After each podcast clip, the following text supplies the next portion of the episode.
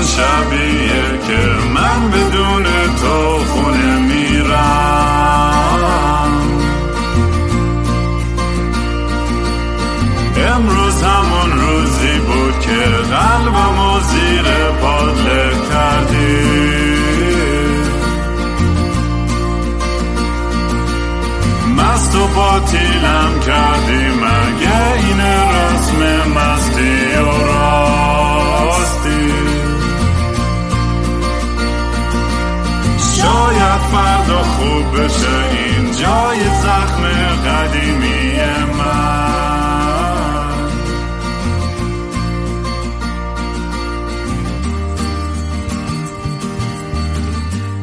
سلام دوستان من رام هستم و خوش اومدین به برنامه مستی و راستی. برنامه که من معمولا توش کمی مست و یخده چت میشینم یا با خودم حرف می‌زنم یا مهمونای خیلی جالبم. قبل از که مهمون امروز برسیم مثل همیشه اگه دوست دارین کار منو توی social media دنبال کنید با handle at K I N G R A A M می‌تونید پیدا کنید. این اپیزود تصویری هم هستش. و می‌تونید اینو تو youtube.com slash kingram نگاه کنید و بقیه ویدیوهاییم که هستش توی توی کانال یوتیوب هم معمولا می‌ذارم. یه سری شبات audio خالیه. اگه دوست داشتین کمک یه حال کوچیکی بدین برای این پادکست و کاری که می‌کنم می‌تونید به gofundme.com slash kingram یه سر بزنید دارم دو تا آلبومی که به انگلیسی که به فارسی تمام می‌کنم تا آخر امسال. 80 درصد fund پر شده بقیه‌اش هم پر بکنیم. دیگه خیالم راحت میشه. یا می‌تونید به foundation.app slash kingram که اونجا یه سری NFT میفروشم و پولش هم با آرتیست هایی که می‌سازن نصف نصف می‌کنم و بچه های گفتن که دوست دارن همکاری بکنم می‌تونن با هم تماس بگیرن. کارهایی که الهام گرفته از موزیک یا پادکست من رو فقط برای فروش می‌ذارم. این فقط برای اینکه سوء تفاهم پیش نیاد. تیشرت هم که فعلا ایران تمام شده نیستش. تا بعدا سری بعدی بزنیم. ولی اگه خارج از ایران هستین kingram.com می‌تونید سر بزنید. مهمون امروزم یه دوست عزیزی که آنلاین هم دیگه رو پیدا کردیم و اسمشون هست مجید رادمنش روانپزشک و الان در حال کار در ایران هستن و با هم دیگه ما یه ذره صحبت کردیم دیالوگ مختلف داشتیم. مجید پادکست هم دنبال می‌کرد و توی گفتگوهامون دیدم که اتفاقا خیلی بحث جالبی است که می‌تونیم با هم بکنیم و ازش خواهش کردم که بیاد و بشینیم با هم دیگه پایین حرفا. مجید رو می‌تونید توی توییتر پیدا کنید با هندل امرادmd m r a d m d که اینم تگ خواهم کرد موقعی که اپیزود بیاد بیرون. مجید جون خیلی خوش اومدی برنامه. چطوری دود؟ سلام رام عزیز. خیلی خوشحالم که با تو گپ می‌زنم. سلام می‌کنم به شنونده ها و بیننده های پادکست تو. و خوشحالم که بالاخره فرصتی شد که با هم بتونیم حرف بزنیم. من میگم مجید اول که میشه که background ی از خودت و تحصیلات و اصلا تخصص دقیقا تو چه زمینه که یه من فکر کنم اولش هم داشتیم با هم صحبت که تفاوت بین من همیشه من اشتباه می‌کنم بین psychologist و psychiatrist که میشه روانشناس و روانپزشک و آره یه ذره اگه بتونی در مورد به ما بگی خوشحال میشم. خب من روانپزشک هستم یعنی در واقع سال 1380 پزشکی در واقع قبول شدم پزشکی دانشگاه تهران خوندم. و بعد بعد از اتمام دوره عمومی دوره تخصصم رو هم توی دانشگاه شهید بهشتی تخصص روان پزشکی یا همون تخصص اعصاب و روان رو خوندم و تموم کردم. board م هم رو از همون همون سال گرفتم سال فارغ تحصیلی و همزمان خب کار روان درمانی رو هم دورهای روان درمانی رو توی دانشگاه و خارج اون گذروندم و الان کار هم طبابت و هم کار روان درمانی رو انجام میدم. بین psychologist و psychiatrist یکی از اون غلط های مصطلح دیگه. یعنی که اشتباهی که خیلی زیاد اتفاق میده سایکولوژیست در واقع فردی هست که تو ایران خب چهار سال دوره روانشناسی رو میگذرونه و وارد رشته پزشکی نمیشه. خب تحت نظر وزارت علوم هست رشته روانشناسی هم. رشته پزشکی خب تحت نظر وزارت علوم پزشکی.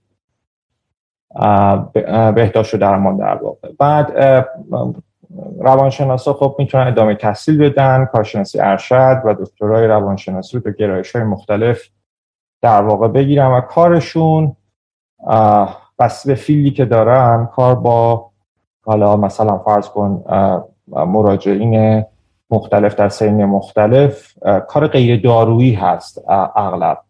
حالا اگر کارشناسی ارشد دکترشون بالینی باشه می‌تونن تو فیلد روان درمانی و درمان های غیر دارویی هم مشارکت داشته باشن. روان پزشک یا متخصص اعصاب روان بیشتر مرتبط هست با تشخیص و درمان دارویی و غیر دارویی بیماری های روان پزشکی بیماری های مثلا فرض بکن شهید روان پزشکی مثل اسکیزوفرنیا، بایپولار یا بیماری های دیگه. اوورلپ توی کار روانپزشک و روانشناس تو بعضی جاها وجود داره. به خصوص تو کارهای غیر دارویی و در واقع یک تیم درمانی مناسب تو کار روان حتما هم نیاز به روانپزشک و هم نیاز به روانشناس داره در کنار هم. یه اختلاف نظر زیادی هم هستش که فکر می‌کنم بین دو تا کمپ ها و بعضی وقتا یه سری که کاملا ضد دوا قرصن و کاملا مخالف هر گونه دارویان برای بهبود. یه فلسفه اونجوری هستش. از اون هم خب یه سری میگن توی مثلا تراپی گفتگو دیالوگ هم یه چیزایی شاید از دست بره. و به غیر از تو یه سری اصلا دنیای جدید خود تراپی هم هستش که برادر منم تو دنیای psychedelic و اینا که اصلا اونم یه یه لول جدیدی فکر می‌کنم وارد کرده توی این داستان. و من هیچ وقت نمیگم که یکی از یکی بهتر یا بدتر. همشون بالاخره تفاوت‌های خودشونو دارن. و فکر کنم همه بستگی به اون شخصیت خودشون یا مسئله‌ای که دارن باید اون اون راه درمان درست خودشونو پیدا کنن. درسته. همیشه هست بین این کمپ ها بین کمپ حالا پزشکی نگر و بین کمپ حالا روانشناسان وجود داره. ولی واقعیتش رو بخوای منم این بحثا بودم پای بحث پای صحبت همه بزرگای هر دو طرف بودم. ولی واقعیتش اینه که توی جایی که مثلا فرض کن من ساکن ارومیه هستم و آذربایجان غربی ارومیه دارم کار می‌کنم و تو شهر ما حقیقتش خیلی هماهنگی به نسبت خوبی وجود داره بین روانشناسا و روانپزشکا و خیلی یعنی انقدر تو کار تخصصی هر کدوم گرم هستیم خیلی فرصت این که به پروپای هم دیگه بپیچیم هم نداریم یعنی. بعد حالا خود منم خب کار تراپی انجام میدم کار روان درمانی انجام میدم. خودم رو در واقع وسطی می‌بینم.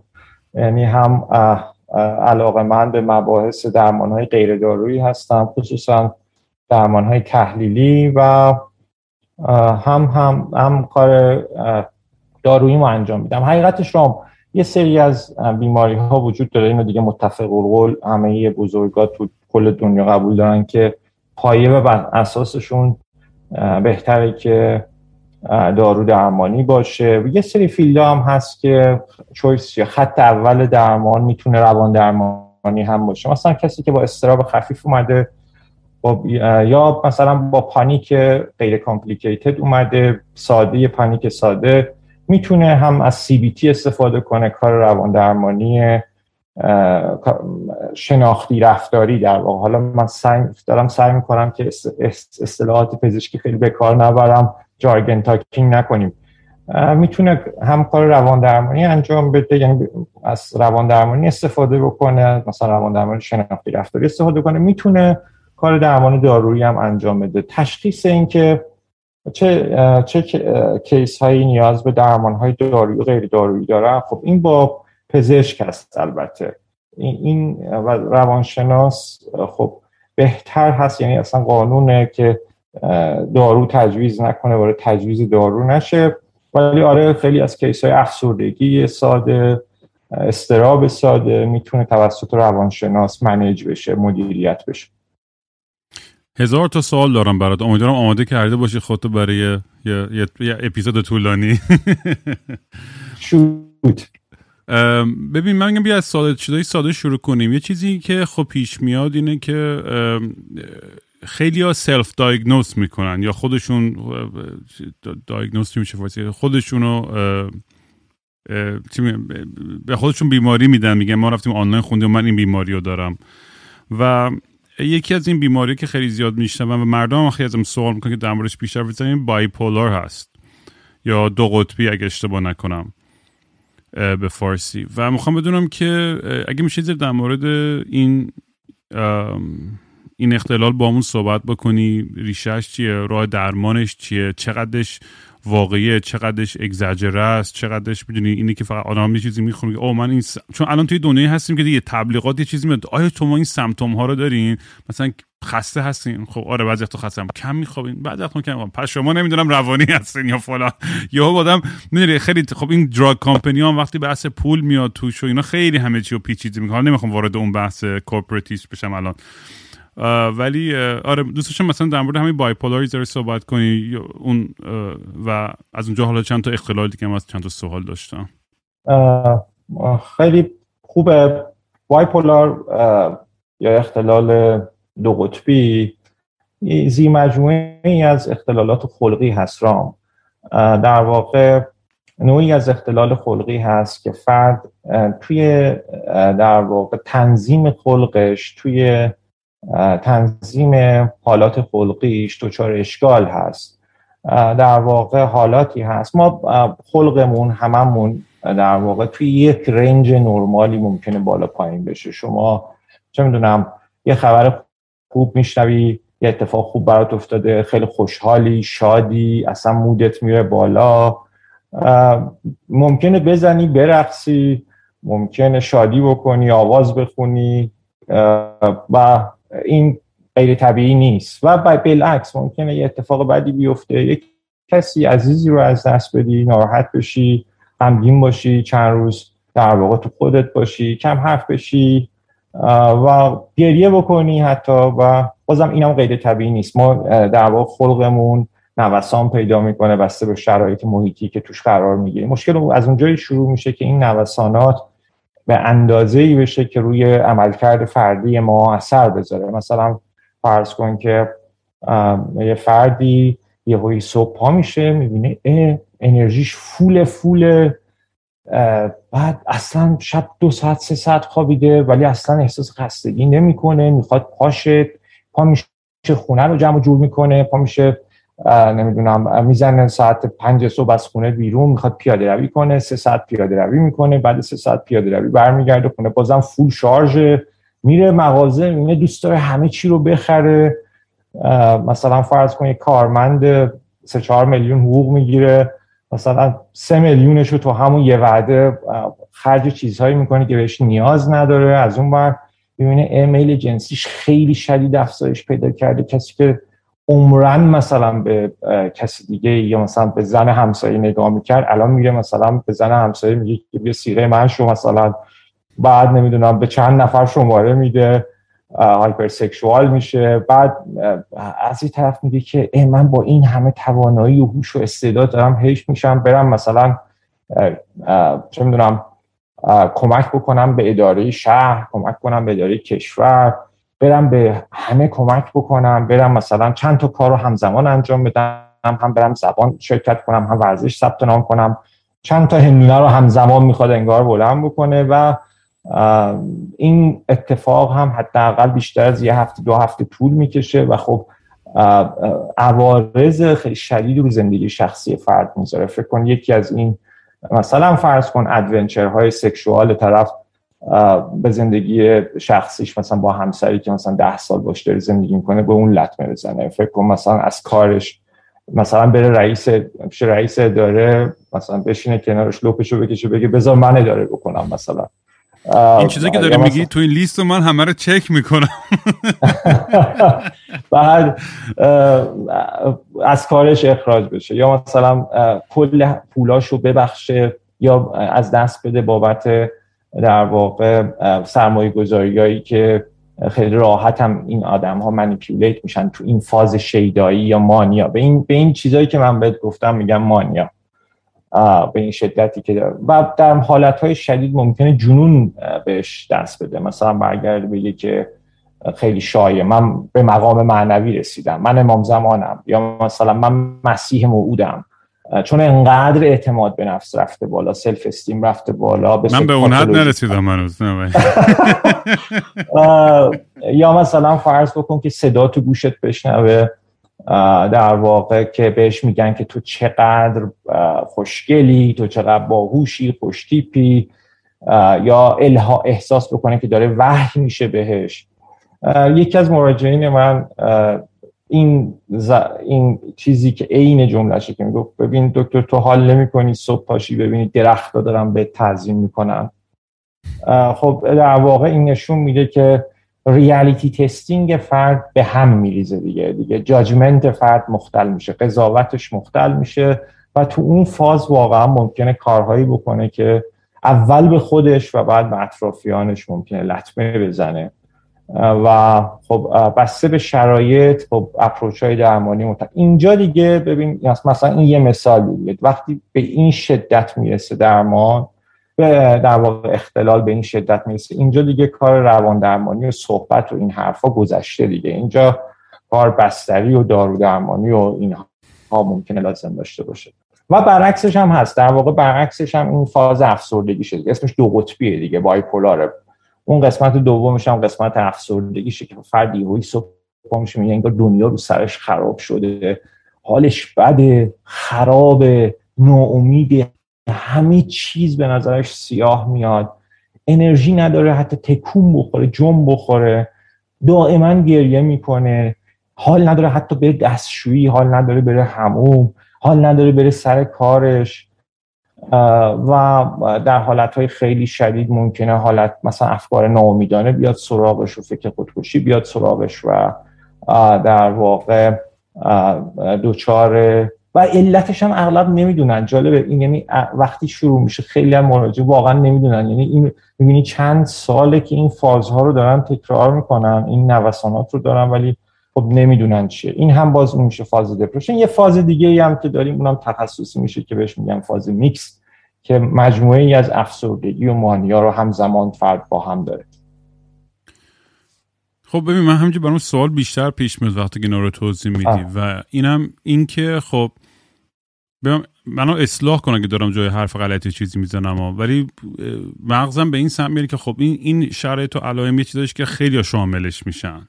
یعنی توی حالا بره های شاید کوچیکتری شاید توی بره های خیلی بزرگتری نباشه توی توی زمان کمتری برای همه هم فکر می‌کنم ما این نوستانات رو داریم تو زندگیمون. هیچ کسی اون قدم خط سا همه زنتور بودیست مانک که نیستن. همه بالاخره این بالا پایین رو تجربه می‌کنن. و از اون طرف هم خب نمی‌دونم چقدر ربط داره به بحثی که می‌خوام بگم ولی من احساس می‌کنم حداقل برای خودم اون ریسک تیکینگم اون دیوانگیم اون اون ماجراجوییم اون اون اون اون حس کنجکاوی که تو خلق و خوی من وجود داره که منو پوش می‌کرد به اینکه یه جاهای عجیب غریب برم تو زندگیم اگر اون نداشتم اصلا نمی‌تونم تصور کنم که زندگیم چه جوری بود. یعنی اون حتی کمکم می‌کرد یه جاهایی این حس و حال دیوانگیم. که بقیه شاید به من خندیدن یا می‌گفتن این تصمیم می‌دونی خیلی درستی شاید نباشه. و البته من نمی‌خوام توجیه کنم یا تشویق بکنم این life که من دارم. دارم فقط یعنی دارم برام سواله که خب بالاخره هممون یه تا حدودی خیلی از این علائمو داریم. و خب چه اشکالی داره مثلا با اون زندگی کردن؟ یعنی این آیا مثلا به جایی که برسه دیگه خیلی بد میشه اوضاع باید مراجعه کرد یا باید فقط خودمون یاد بگیریم که باش آگاه باشیم به حالا چه depression چه mania س هر چی و این آگاه سازی باعث میشه که ذره بتونیم بهتر اون mood swing های خودمون رو کنترل بکنیم؟ یه چیزی که خوب گفتی بیمار اینکه چرا ژن دو قطبی؟ چون این بیماری خیلی base ژنتیکی داره دیگه و همش هم اون چیزی که من بهت گفتم اون چیزی که من بهت گفتم کیس های اکستریم بود. یعنی این چیزایی که من به تو میگم دیگه اون چیزایی است که از هر من شمس در واقع فرد دچار مشکل میشه. ولی نوسانات خیلی کمتر جزئی تر و اختلال با شدت کمتر هم وجود داره. مثلا فرض کن بایپولار تیپ یک داریم که نوع شدیدشه نوع دو داریم که نوع خفیفترشه. اینکه چرا این ژن تا حالا باقی مونده این نشون میده که این یک ادوانتج تکاملی هم داشته دیگه. یعنی این توی تکامل توی تاریخ انسان آدم های بایپولار آدم هایی که در واقع رو تیف الان میگن یک تیفی هست. الان مثلا بعضی اعتقاد دارن سی درصد جامعه نوسانات خلقی رو دارن. حالا لزوما نه به اون شدت ولی تا حدود این نوسانات رو دارن. این ژنه اتفاقا خیلی جا کمک کرده دیگه. برای همین سوروایو کرده. تو فرض کن انسان اولیه رو در نظر بگیر که قرار بوده از شاخ آفریقا بره شبه جزیره عربستان. بعد یه درگاهی بوده که نمی‌دونست اون برش چیه؟ نه, ج... نه ناوبری بلد بوده نه چیزی بلد بوده. تو فکر کن کدوم عقل سلیمی با یه تخت چوب یا نمی‌دونم با یه الوار مثلا پا میشه راه میفته مهاجرت می‌کنه اون ور دریا. میاد خودم میافتم که می‌رفتیم دریاچه و اینا. بعد من همیشه اولین نفر بودم که از صخره نگاه می‌کردیم تو آب. می‌گفت آقا میشه پرید یا نه؟ من میپریدم. من همون کله خرم که سوار آره، اون چوبه می‌شد. این هارم اوایدنس پایین یا این ریسک تیکینگ خب ادوانتجای درسته مثلا از هر صد نفر شاید 98 نفره چیز می شدن یعنی دوچار مشکل می شدن ولی خب بالاخره اون دو سه نفره می رسیدن و انتقال می دادن در واقع ژن رو و جای پای آدم رو محکم می کردن این نوسان رو توی یا مثلا حتی تو جاهایی که مثلا تو جای کشاورزی مثلا اینا نیاز داشتن که تابستون روزا طولانی بود.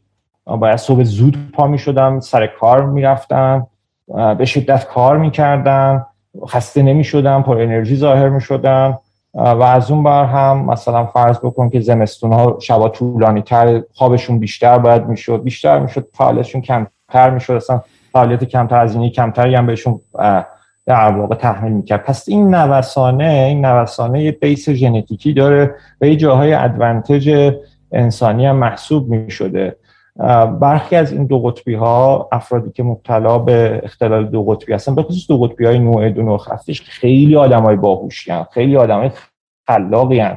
آخه چه کسی می‌تونه مثلا فرض کن 48 ساعت مداوم روی یک کاری تمرکز و focus بکنه بدون این که ذره انرژیش کم بشه. بعد این کارهای خارق العاده ای در واقع خلق می‌کنن.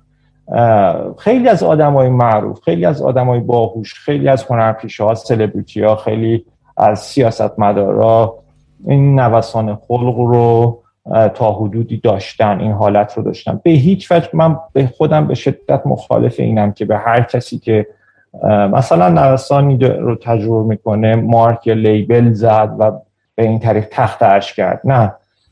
ولی خب از اون ورم رام این حتی تو اون دو قطبی نوع دو که به نظر به ظاهر حالا خفیف در میاد سرنوشت مراجعین بدون درمان خیلیاشون دچار مشکل میشن. میزان خودکشی توشون یه خورده بالاتره. تو اون دور همه اون دوره شادیه نیست. همه چیز اون خوشحالی و شادی و انرژی بالا و اینا نیست.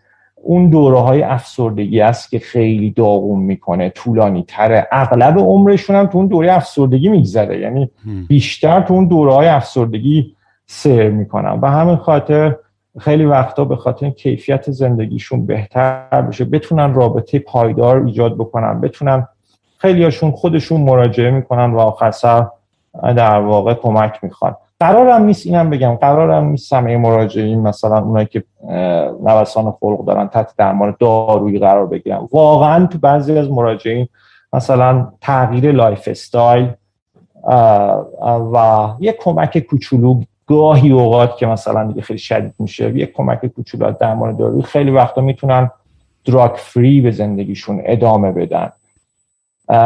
یه یه سری کاری که البته اینجا الان بگم مثلا خیلی دنبال مثلا افراد دوست خیلی نباید دنبال drug برن دیگه. این drug واقعا این نوسان خلقشون رو آسیب می‌زنه بهشون. به خصوص به خصوص محرک های استیمولانت ها خیلی شدید اینا رو به هم میریزه.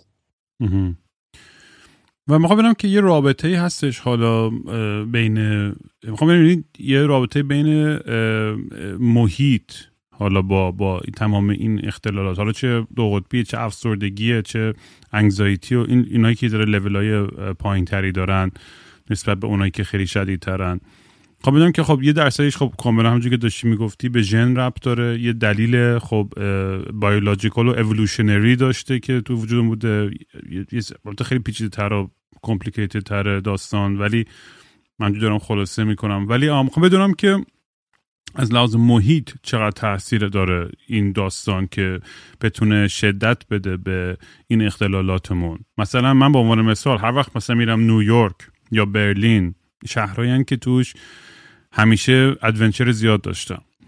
احساسی که می‌کنم بخصوص تو نیویورک می احساسی که می‌کنم چون شهر انقدر پر هیجانیه مثل انگار توی فیلم مارتین سکورسیزی داری زندگی می‌کنی و هر روز احساس می‌کنم باید یه hit song بنویسم هر روز احساس می‌کنم باید سکس داشته باشم باید پول در بیارم باید با خفن ترین آدما برم و بیام و یعنی همه این آدما یعنی این احساس رو می‌کنن تو نیویورک. یعنی از دندون پزشک گرفته تا بقال تا راننده تا فلان همه یه حسی می‌کنن که می‌خوان می‌دونی هاسلینگ میگن بهش دیگه به تو انگلیسی به قول معروف دیگه. و هم انقدر انرژی بالاست. یعنی هیچ شهر دیگه تو دنیا ندیدم به اون صورت که تو دوشنبه شب هم می‌تونی چهار صبح بری یه جا پر آدمه.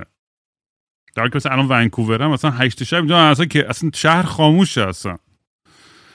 ما همین می‌خوام محیط چقدر تاثیر داره. خیلی البته این محیط که گفتی من دو تا چیز به ذهنم رسید. یکی اینکه عوامل محیطی هم تو این مثل همه اختلالات این هم الگوی بایوسایکوسوشیال داره دیگه. یعنی یه بیولوژی هست یه سایک هست و یه سوشیال در واقع تو این داستان تاثیر داره. در زمینه پذیرش بیماران دو قطبی واقعا اینجوری بگم فرهنگ بین فرهنگ شرقی و فرهنگ غربی تفاوت وجود داره.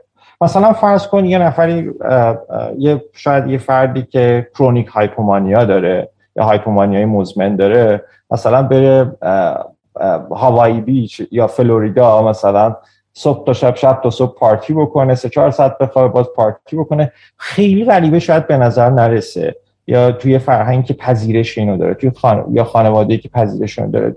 همونجور که می‌دونی ولی تو فرهنگ شرقی مثلا تو فرهنگ ایرانی پذیرش این چنین چیزی که مثلا فرد هایپرسکشوال بشه خیلی مثلا در واقع کارهای در واقع عجیب غریب خارج عرف انجام بده یه خورده کمتره. برای همین خیلی جالبه که این رو به نقل از یکی از اساتیدم دارم نقل می‌کنم که میگه که خیلی وقتا توی فرهنگ مثلا آمریکا می‌گفت که خودش هم آمریکا تحصیل کرده بود می‌گفت که خب اونجا بیشتر موقع دیپرشن مراجعه می‌کنن. یعنی اصلی ترین چیزی که بیماران بایپولار چهره در واقع دیپرشنشون میگن که ما حالمون خرابه. بعد توی بررسی ها معلوم میشه که نه نوسان هم داشتن.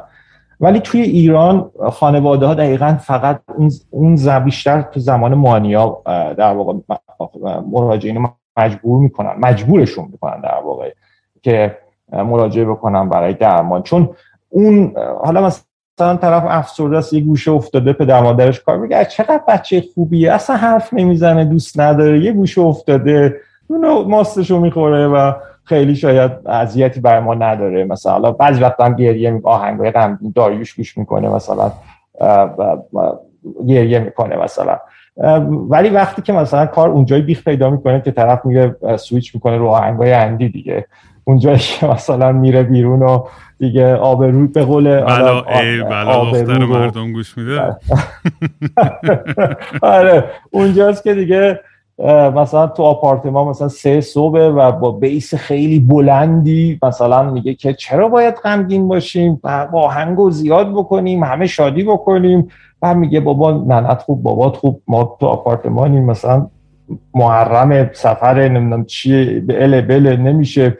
مثلا حالا و بعد اینجاست که مشکل ایجاد میشه دیگه. این خیلی رفت داره. من هم قبول دارم به چیزای سوشیال به پذیرش های سوشیال قرار در واقع اون خطی که ما می‌کشیم که این خط از اینجا به بعد میگیم آنورمال اون خطه تو فرهنگ های مختلف متفاوت در ادامه این حرفت هم یه چیزی که برای من خیلی جالبه. خودم چون این منور دنیا زیاد زندگی کردم. تفاوت‌های خب زیادی می‌بینم بین فرهنگ غربی و شرقی. یکیش مخصوص در مورد اجتماع و پذیرش آدمای دیگه تو اجتماع خودشون. تو توی اینور خب خیلی هایپر ایندیویدوالیستیک توی غرب. می‌دونی خیلی فردگراییه و همه دنبال اون اهداف شخصی خودشونن.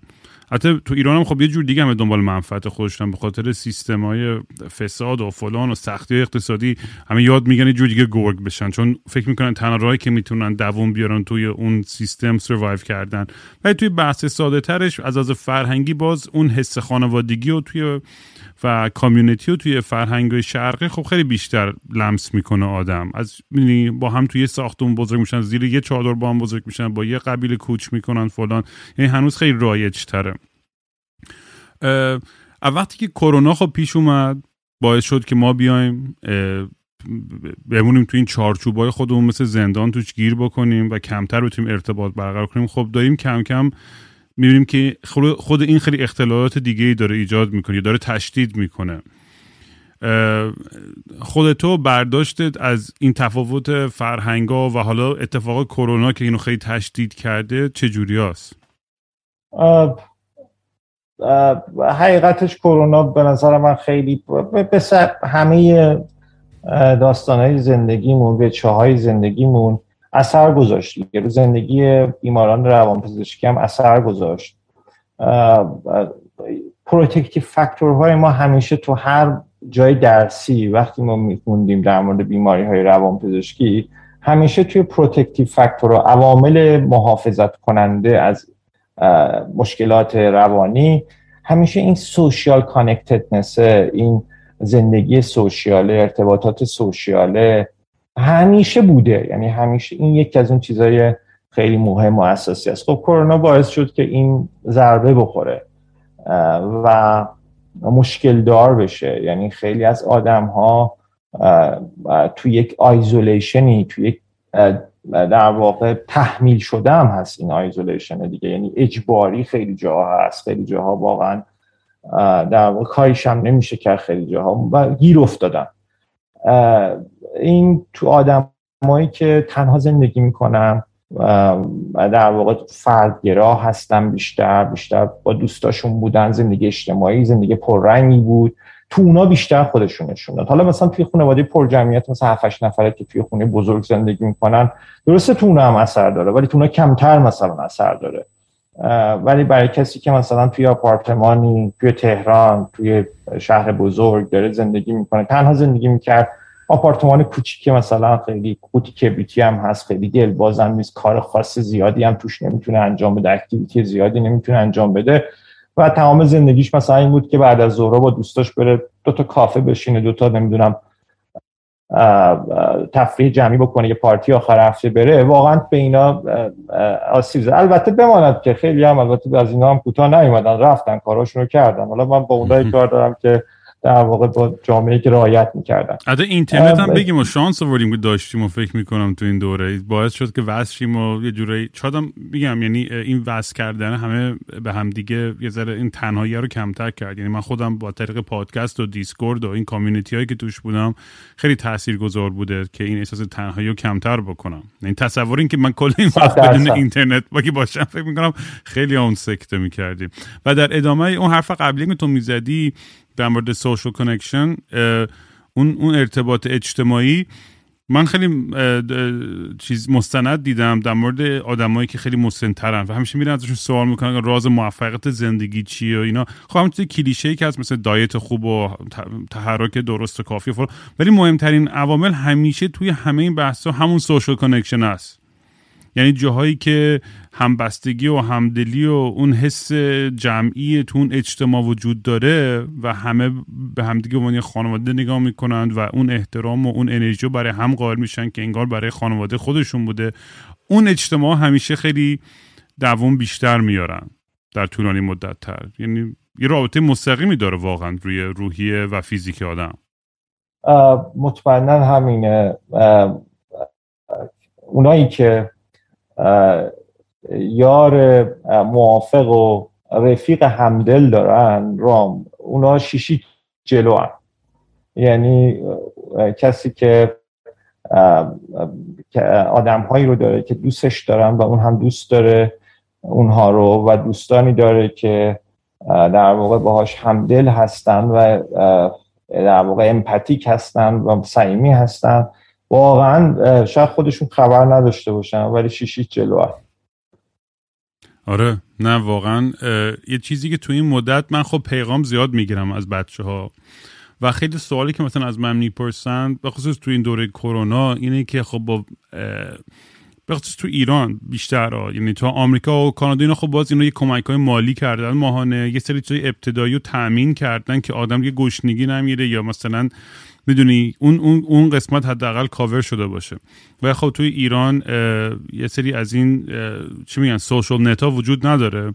در نتیجه مردم خب با وضع اقتصادی و تحریم و فلان و سیاست و اقتصاد و همه پیچیدگی ها و تر شدن پول یه،, یه رابطه هم خب هستش مستقیم با سلامتی آدما. و همه خیلی معیوس میشن. یعنی من انقدر مسیج کنم که آقا من دیگه امیدی ندارم به چی امیدوار باشم. من اصلا چیکار می‌خوام کنم انگیزه دیگه ندارم.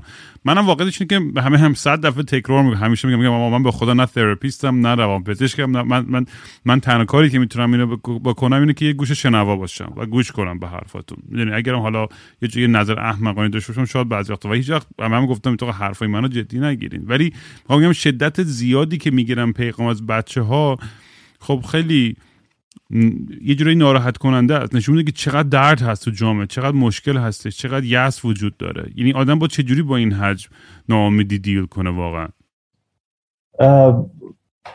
اینو که درست میگی. یعنی دست گذاشتی رو اون جایی که در واقع حقیقت محضه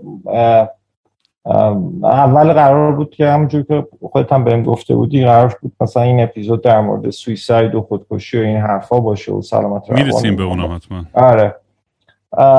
این داستان فقر این داستانی که کرونا باعث شد که خیلی از اقتصاد ما کوچیک بشه داخل داخل ایران اون چیزی که من تو کار روزانم دارم می‌بینم. هزینه ها خیلی زیاد بشه تورم و بیکاری و همه اینا باعث شد خیلی اولا که خیلی نتونستن رایت بکنن برای همینه که کرونا طبقات پایین جامعه رو بیشتر تحت تاثیر قرار داد. mental illness یا, سر، یا مشکلات روانپزشکی هم تقریبا همه مشکلات روانپزشکی توی طبقاتی که از لحاظ socioeconomic یعنی از لحاظ اقتصادی و در واقع توی طبقات پایین و ضعیف و آسیب پذیر جامعه هستن بیشتر دیده میشه. خود این مسئله یک یأسی ایجاد می‌کنه دیگه. یعنی یک در واقع احساس ناامیدی احساس عدم و طولانی هم شد کرونا دیگه. داستان کرونا تو همه جای دنیا طولانی شد. تو ایران هم که به خاطر تعلل تو واکسن و همه خود چیزایی که خودت می‌دونی باعث شد که خیلی طولانی بشه. محدودیت ها دیگه خیلی جواب نمی‌داد. برای اینکه مردم گرسنه بودن برای اینکه مردم باید می‌رفتن خرجشون رو در میوردن چکشون رو پاس می‌کردن. فکر کن که حالا همه اینا رو کارش رو باید بکنه بیشترم کار بکنه. اون مهمونیش هم از بین رفته از ترس کرونا و اینها همه اینا فشار میاره و یک حجم عظیمی از اختلالات روانپزشکی ناشی از کرونا. چه خود عفونت کرونا و چه فشاری که کرونا روی اخشار مختلف آورده بود و من شاهدم تو. شاید نصفی یا نیمی از بیمارانی که من هر روز توی مطب دارم می‌بینم یا عزیزشون رو توی کرونا از دست دادن یا خودشون با عوارض کرونا یعنی کرونا گرفتن و از عوارض لانگ کووید مثلا دارن رنج می‌برن یا هم این که به خاطر این فشارهای روانی که در سر کرونا بهشون وارد شده دچار اختلال شدن. این کاملا چیزی که دیدی کاملا درسته. شاید هم به خاطر همینه که پادکست تو یهویی شاید خودت هم چند بار گفتی فکرش هم نمی‌کردی که یهویی این همه مخاطب پیدا بکنه تو دوران کرونا. شاید تو به نوعی نقش صدای بی صداها بودی دیگه. جالبه واقعا این بگم این حتی آدم با زیر سخت با بیشتر آدم که عاشقش هستش هست مدت طولانی که میمونه واقعا واقعا هم رو خفه کنن. یعنی چیز طبیعیه اصلا. یعنی که بخوام یعنی چیزی که من روز به روز بیشتر بهش می‌رسم اینه که از اون تعادل بین زندگی شخصی و زندگی اجتماعی مونه. و بهش رسیدن خب میگم یه سری فاکتورهایی هست که خارج از دست ماست. میگم تو کرونا بیرون نمیشه خیلی ماسک بذاری تو خونه بیشتر نمی‌دونم. از اون خب فشارهای اقتصادی هستش که نمی‌تونی اون, اون life که می‌خوای تامین بکنی. ولی خب چیزی که می‌خوام بهش برسم اینه که با یه بحثی که ما زیاد می‌کنیم تو این پادکست تعریف خوشبختیه. و چجوری آدم می‌تونه با دونستن همه این شرایط یعنی من خودم فکر می‌کنم اون آگاهی است که خیلی باعث میشه که آقا آدم متوجه بشه که این شرایطی که الان من توش هستم به این شکل و نه که بگم فقط به این حد اقل قانع باشیم ولی از اونورم زیادی خرکی هم فکر یه رویا پردازی عجیب غریب نکنه آدم. یعنی من حداقل برای خود من میگم برای همه آدم این شاید اپلای نکنه به یه تعادلی دارم سعی می‌کنم برسم توی زندگیم که بتونم راحتتر برم جلو. و اینو خب تو دنیای امروز می‌ذاره بیشتر می‌بینیم. این این انگیزه ای برای این رابطه مستقیم و خوشبختی و پولدار شدن و موفقیت و قدرت و دیده شدن. یعنی وقتی مثلا من میرم توی مزرعه دوستم ای مسعود زندگی می‌کنم یا توی مزرعه دیگه و اون حس اصلا منی وجود نداره توی مزرعه ها توی اون کامیونیتی ها. همه اونجا برای همدیگه زحمت می‌کشن برای همدیگه غذا تهیه می‌کنن برای همدیگه کمک می‌کنن و یه حس خیلی زیباییه وقتی آدم توی همچین محیطی زندگی می‌کنه. از اونم خب یه بدیهای خاص خودش هم داره. آدم چه می‌دونم زیادی هم تو بیابونی و مگس و پشه و فلان و حوصلت سر میره شاید این برای من این تعادل است که هی می‌خوام بهش برسم. می‌خوام بدونم که تو بر اساس تجربه خودت و کارهایی که کردی چجوری خوشبختی و چجوری تعریف می‌کنی؟ خیلی سوال سختیه. خوشبختی جاییه که خود فرد نسبت به خودش و پیرامونش و شرایطی که داره احساس خوبی داشته باشه. حالا ممکنه یه کسی واقعا این کلیشه است ولی واقعیت ممکنه کسی خیلی ثروتمند باشه خیلی معروف باشه ولی خودکشی بکنه. یعنی خیلی احساس خوشبختی نکنه از اون شرایطی که توش قرار داره از طرف دیگه ممکنه واقعا کسی شاید یک دهم اون چیزی که یک صدم اون چیزی که اون طرف داره رو نداره ولی تو زندگی احساس خوبی داره. لزوما هم به این ربطی نداره باهوشه نمی‌دونم این این احمق اون بیهوشه اون نمی‌دونم نمی‌فهمه. خیلی به این بستگی نداره. بیشتر به اون اتیدیود یا نگرشی که فرد داره یه قسمت بزرگیش به این واسه البته من اینو نمی‌خوام انکار بکنم. خیلی وقتا من تو مطب احساس می‌کنم به جای نسخه به جای دارو دادن اگه من به این آدم پول یا کار می‌دادم خیلی بهتر روحیش خیلی بهتر می‌شد. تا اینکه مثلا فرض کن شکمشو پر بکنم از 50 تا داروی روان پزشکی یه هزینه اضافه هم بذارم رو دوشش بگم که مثلا انقدر باید پول بدی بابت داروها یا درمانی که داری. خیلی وقتا واقعا من اینو احساس می‌کنم. مثلا کسی که زیر بار فشار زندگی و اینکه صبح تا شب داره میدوه ولی خشتش گروه نوعش شرمندی خانوادشه واقعا خیلی وقتا من به طرف میگم میگم که من حق داری ناراحت باشی حق داری قصه بخوری. و در واقع این غیر طبیعی نیست. یعنی اگه غیر از این بود قصه نمیخوردی آدم شک می‌کرد به در واقع به سلامته. به همین خاطر مطمئنا احساس بدبختی. این رو من دیگه به جد میگم بدون تعارف میگم. احساس بدبختی افسردگی احساس ناتوانی. قطعا با کاهش درآمد با فقر بیشتر میشه. یعنی این در واقع ثابت شده است. این اویدنس بیسه پس نمیشه انکار کرد که وضع مالی هیچ تأثیری رو احساس خوشبختی فرد احساس خوب فرد نداره. قطعا داره. این دیگه ثابت شده است. ولی از یه حدی بالاتر درآمد از یه حدی بالاتر که میره در واقع دیگه اینجوری رابطه مستقیم دیگه پیدا نمی‌کنه. و حتی بعضی جاها رابطه ممکنه عکس هم پیدا بکنه. ولی دیگه اون همین اشاره کنم. تو خیلی از چیزها هم استادیایی که شده که میگه مثلا حداقل تو غرب مثلا میگن 70 هزار دلار دیگه بیشتر از سال در دیگه خوشبختیت اونقدر تا اونجا تصاعدی مثلا شد بره بالا. ولی بعد از بعد دیگه کاملا پلاتو می‌کنه و اونقدر تاثیر دیگه نداره روی روی خوشبخت. آدم چون نیازهاش و درگیریاش و اعتیاداش به چیزای مجللتر و راحتتر و فلانتر اینای بیشتر میشه و بعد از اون سری من برام همیشه خب خیلی خندار بوده یه موقع دوست پولدار که تو خونه زندگی میگم میلیاردرم بودن نه میلیونر یعنی خیلی خر پول. و با دوستای میلیاردر دیگه هم که میشستن سر میز با هم هنوز یه رقابتی داشتن. و من تعجب می‌کردم. یعنی خب من نیستم تو موقع نمی‌تونم درک کنم. ولی هنوز با همدیگه رقابت داشتن که کی می‌دونی چند تا صفر بیشتری هستش توی حسابش جلو پولاش یا نه. و آدم به خودش از بیرون نگاه می‌کنه میگه تو تو بری مثلا توی جزیره مدینه فاضله خودتو بسازی یا یا مردم کمک کنی یا عشق حال کنی حالا هر چی. ولی چرا هر روز صبح اون آدم هنوز پنج و صبح بیدار میشه پنج صبح بیدار میشه میکوبه برای چند تا صفر بیشتر؟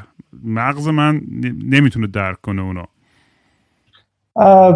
آره خب اینو همه ماها تو اطرافمون آدمایی می‌شناسیم که در واقع خیلی هم یه به یه ابسشنی تبدیل میشه به یه وسواسی بعضی وقتا تبدیل میشه. یعنی طرف تا آخر عمر تا اون لحظه مرگ انگار وظیفه داره که جمع کنه. مثل در واقع اون کسی که همیشه برای زمستون کذایی داره آزوقه جمع می‌کنه هیچ وقت هم زمستون نمی‌رسه در واقع و میمیره فرد در نهایت.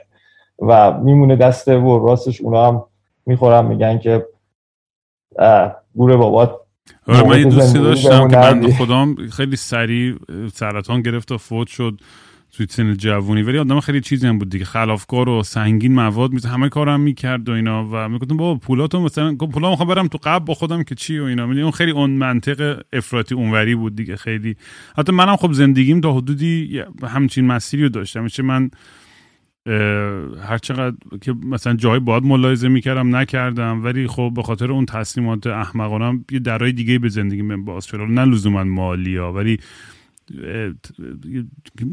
من همیشه برام بزرگترین هدفم تو زندگی این بود که این صفحه کتاب زندگی من پر از فصل ها و رنگ ها و داستان های زیاد و جذاب و قشنگ و رنگی باشه که وقتی آخر عمری افتادم بمیرم کتاب رو نگاه کنم بگم ای چه داستانی نوشتم. برای خود من یعنی همیشه این بوده هدف نهایی. یه در مورد بریم در مورد خودکشی هم پس حرف بزنیم چون اونجا می اشاره بهش کردی و اینکه حتی آدمای خیلی معروف و پولدار و قدرتمند یا هر چی اصلا لزوما سویساید یا خودکشی شکل و ظاهر خاصی نداره. توی همه فرم های مختلف ممکنه بیاد. همین مثلا هنرپیشه معروف چقدر آدم دیدیم که این کارو کردن؟ چقدر آدمای محبودن آدمایی که حالا اصلا معروف نه. آدمایی که ما نگاه می‌کنیم از بیرون و میگیم چقدر این آدم آدم خفنیه چقدر آدم سالمیه چقدر آدم با عشقی و چقدر مهربون و چقدر فلان و چقدر کوالیتی های خوبی داره. همین الان داشتم سری فیلم نگاه می‌کردم از که با هم صحبت کنیم. یه خانمی توی تتاکی بود که داشت از شوهرش می‌گفت که و بزرگترین سوالش از خودش این بود که من چجوری علائم افسردگی ناراحتی شوهرمو ندیدم؟ تو کل این مدت. ولی میگم مثلا کم کم تو عکسا که الان برمیگردم نگاه می‌کنم حتی تو عکسا می‌تونم تو یادش بیارم که این آدم خوشحال نبود. این نمی‌دونم سر چیزای خانوادگی هیچ وقت اونجوری ابراز عشق و علاقه اونجوری نه که بد باشه یا بد جنس باشه ولی اون تو وقت می‌دونی می‌گفت الان که دارم برمیگردم بهش فکر می‌کنم شاید یه روشنتر باشه. ولی می‌گفت موقعی که توی خود داستان بودم نمی‌تونستم اصلا متوجه شم که این چقدر درد داشت توی زندگیش. و قبل که بخوای جواب بدیم و می‌خواستم اینجا یه جدولی در آوردم که نشون میده که دلایل خودکشی بر اساس این تحقیق حالا نمی‌دونم چقدرش درسته تو می‌تونی اصلاح کنی. میگه 45 درصد برین کمیستری ایمبالانس یعنی ایمبالانس برین کمیستری چی میشه به فارسی؟ شیمیایی. آره به دلیل شیمیایی 32 درصد به خاطر عدم تعادل 32 درصد به خاطر ناراحتی و گریف about romantic love به خاطر شکست عشقی و رابطه ای و ناراحتی. 10 درصد به خاطر مسائل اقتصادی و پولی و پنج خورده درصد در مورد شیم شرم و اون حس خجالت و این چیزا. و بقیهش هم در مورد یعنی یه آذر کوچه یه سری دیگه هم در مورد همون احساس یأس و اینکه بی هدف بودن و راه و مسیری نداشتن. بیاره حالا یه در مورد این بحث صحبت بکنیم. آره من هم اینجا هم آخرش البته اینو بگم قبل از اینکه وارد این بحث بشیم و آخرش هم اینو خواهم گفت هر کسی فکر خودکشی داره حتما کمک بگیره. هر کسی این پادکست رو یا این در واقع حرفای منو تو رو میشنوه رام و تو ذهنش فکر خودکشی هست باید تعلل نکنه باید مراجعه بکنه و با یک متخصص این در واقع رشته یا روانشناس یا روانپزشک صحبت بکنه. در پرانتز منم اینو بگم ببخشید. خیلی نکته مهمی گفتی. ببخشید. من چون اصلا اول پادکست می‌خواستم این دیسکلیمر بدم. چون من یه سری لینک در آوردم با شماره تلفن. برای آدم ها. اتفاقا چون حواس منم به این موضوع بود اون اولش یادم رفت بگم. آره حتما همین حرفی که مجید جون می‌زنه. اگر واقعا احساس ناراحتی یا خودکشی می‌کنید حتما تماس بگیرید. این شماره رو من می‌ذارم یا خودتون با خانواده یا دوستان. حالا مجید بهتر می‌تونه توصیه کنه. آره. و حتما در واقع کمک بگیریم. قطع بذار اینجوری بگم. یک چیز امید بخش بگم. بسیاری از کسایی که خودکشی می‌کنن خودکشی جدی می‌کنن و تصادفی شانسی حالا واقعا اتفاقی یا به هر دلیلی زنده میمونن. سر می‌رسه خانواده ای کسی کمک می‌کنه. اکثریتشون دیگه تکرار نمی‌کنن. اکثریتشون دیگه نمیرن خودشون رو بکشن. آره یه درصدی ممکنه برن دوباره تکرار بکنن ولی اکثریت خیلی در واقع این کار نمی‌کنه به همین خاطره که در هر وهله هیچ وقت برای به قول معروف مرگ دیر نیست رام. ولی همیشه برای زندگی ممکنه دیر بشه ولی هیچ وقت برای مرگ که دیگه دیر نمیشه. قرار نیست اونجا کارت مثلا Timex بزنیم که زودتر که زودتر رسی جایزه که نداره که. به همین خاطر تمام تلاششون تمام کاری که لازمه برای این مسئله رو در واقع انجام بدن. ولی حالا رسیدیم به این داستانه. آره این آماری که خوندی نه من خیلی تو ایران موافق این داستان نیستم. اینا علل خودکشی هست. حالا اون برین کمیستری و اینها اون چیزیه که در مورد بیماری های روانپزشکی میگن دیگه. چیزیه که به طور کلی حالا آمیانه در مورد بیماری های روانپزشکی مثل افسردگی و دو قطبی و اینها میگن. قسمت بزرگی از خودکشی ها مرتبط با بیماری های روانپزشکی ولی تک عامل نیست. خودکشی یک سندروم خیلی پیچیده یعنی فرض کن یه بشکه با هزار تا لیوان یا هزار تا پارچ پر شده.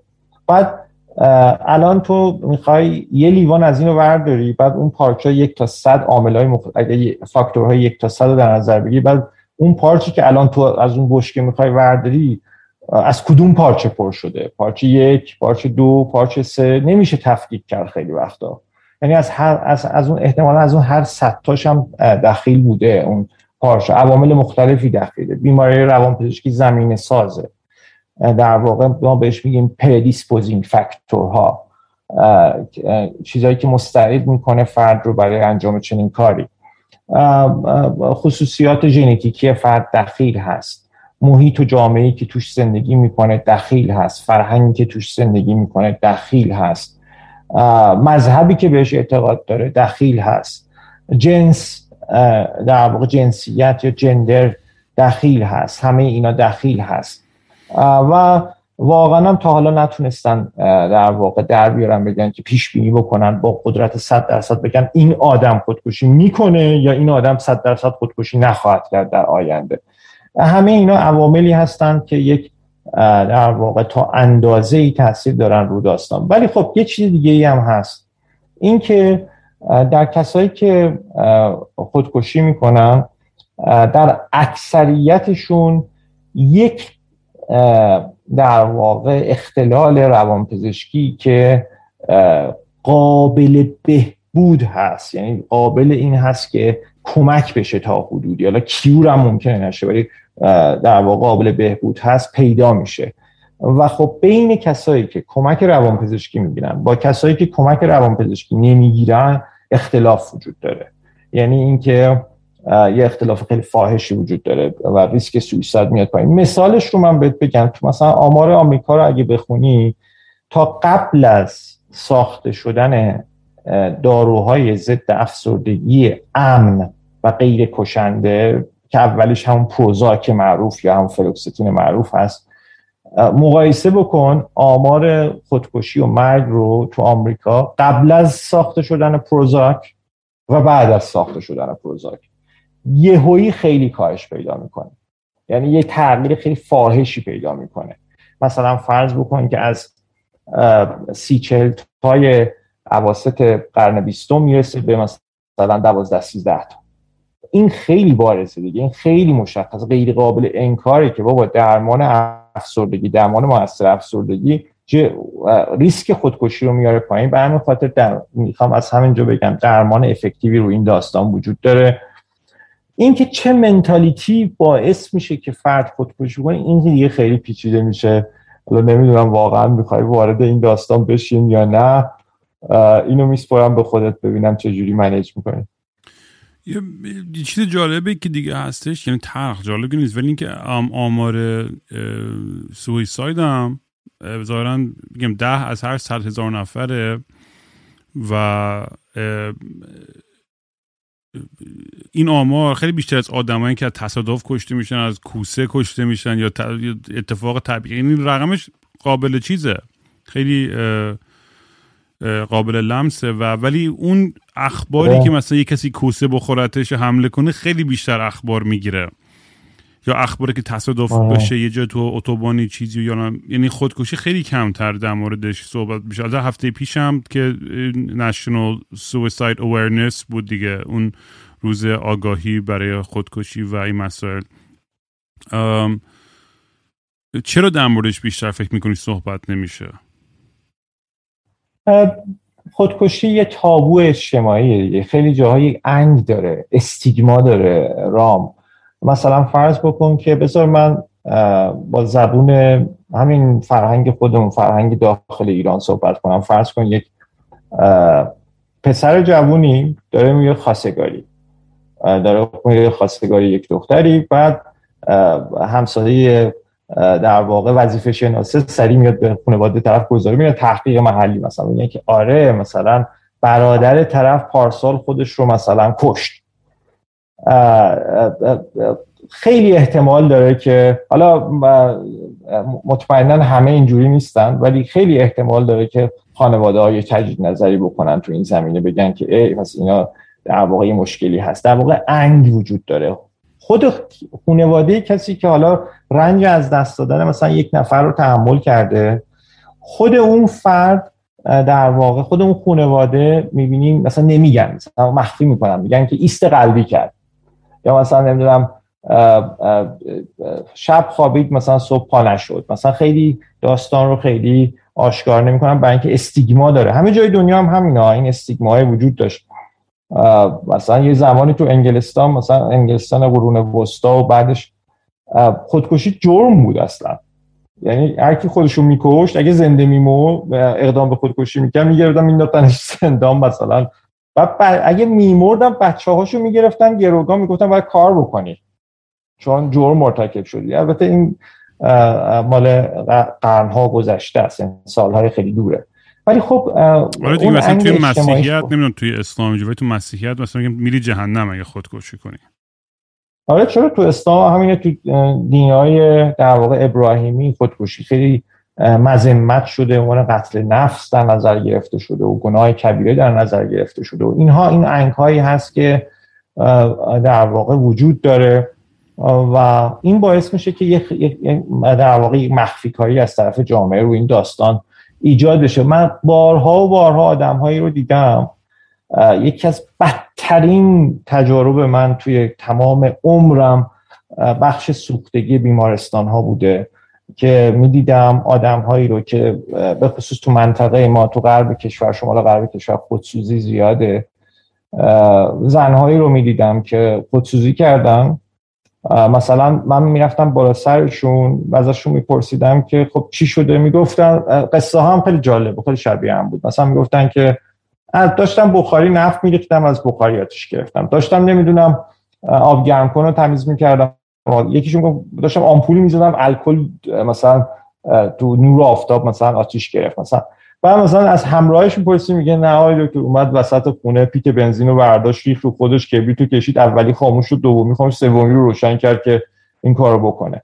یعنی حتی اونجا هم طرف اون اقدام کرده ولی انکار می‌کنه. یعنی در واقع اون استیگما انقدر شدیده یعنی انقدر واکنش ها شدیده که در واقع خود فرد هم حتی اون لحظات آخر زندگیش هم حتی حاضر نیست بگی که من این اقدام رو کردم یا این مسئله رو کردم. اونم به خاطر اون فشار اجتماعی استیگمایی هست که همین استیگما هم ضربه می‌زنه ها رام مثلا ما توی فرهنگ ما یه مرحله بعد از اینکه ما با هم دیگه یه مرحله هست که مثلا فوش مثلا یه محلی از نهایت فوش خواهر مادر با هم دیگه میدیم.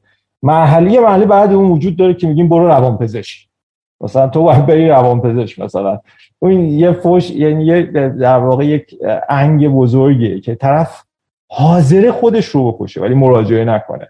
اونم به خاطر اون فشار اجتماعی و انگ بیماری های روانپزشکی اینه این اون چیزی که ما می‌تونیم تغییرش بدیم. شاید من و تو واقعا نتونیم اقتصاد کلان دنیا رو تغییر بدیم اقتصاد جامعه رو تغییر بدیم. خیلی بزرگ مثلا تأثیری رو این داستان بذاریم. ولی رو این کم کردن انگه من فکر می‌کنم که تو مطمئنا خیلی بیشتر کسایی مثل تو کسایی مثل که تریبون دارن فکر کنم بتونن که یه خورده این انگ بیماری رو انگ مراجعه به روانشناس و روانپزشک رو کم کنن و نترسن. خب قرار نیست که در واقع اتفاق خاصی بیفته. عقل دارن. حتی, حتی اگر یک روانپزشکی خطا کرد هم اونا که عقل دارن می‌تونن مشورت بگیرن. می‌تونن از دو تای دیگه مشورت بگیرن ببینن آیا درست دارن میرن راه رو یا نه. مهمترین مسئله اینه که این این انگ رو بتونیم اگه بتونیم یه ذره کم کنیم من فکر می‌کنم خیلی از موارد خودکشی رو بشه جلوشو گرفت.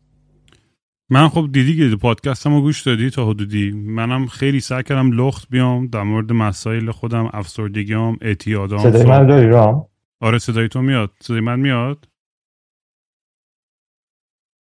فکرم یه ذره شاید الان صدا میاد؟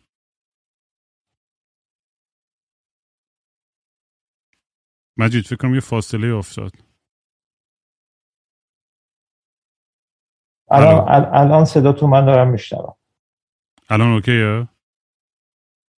آره. اوکی. داشتم می‌گفتم که آره من توی پادکست خودم خیلی سعی کردم که بیام لخت در مورد مسائل افسردگی مسائل اعتیادم مسائل خیلی چیزای شخصی که در مورد حرف زدن تابوه توی بخصوص فرهنگ و جامعه ما حرف زدن و اون خیلی منو کمک کرد. و نه تنها منو کمک کرد به خیلی دیگران این شجاعت داد که بیان در مورد این مسائلشون هم صحبت بکنن. جوری که تو عمرشون حرف زدن بودن در موردش. ما بگم ما خب جامعه هستیم و همه جای دنیا مال ما خب به خاطر این انقلاب و جنگ و سیاست و اقتصاد اینا خب تراماهای زیادی هم داشتیم. می‌دونیم به خاطر عقده های جنسی های زیادی داشتیم.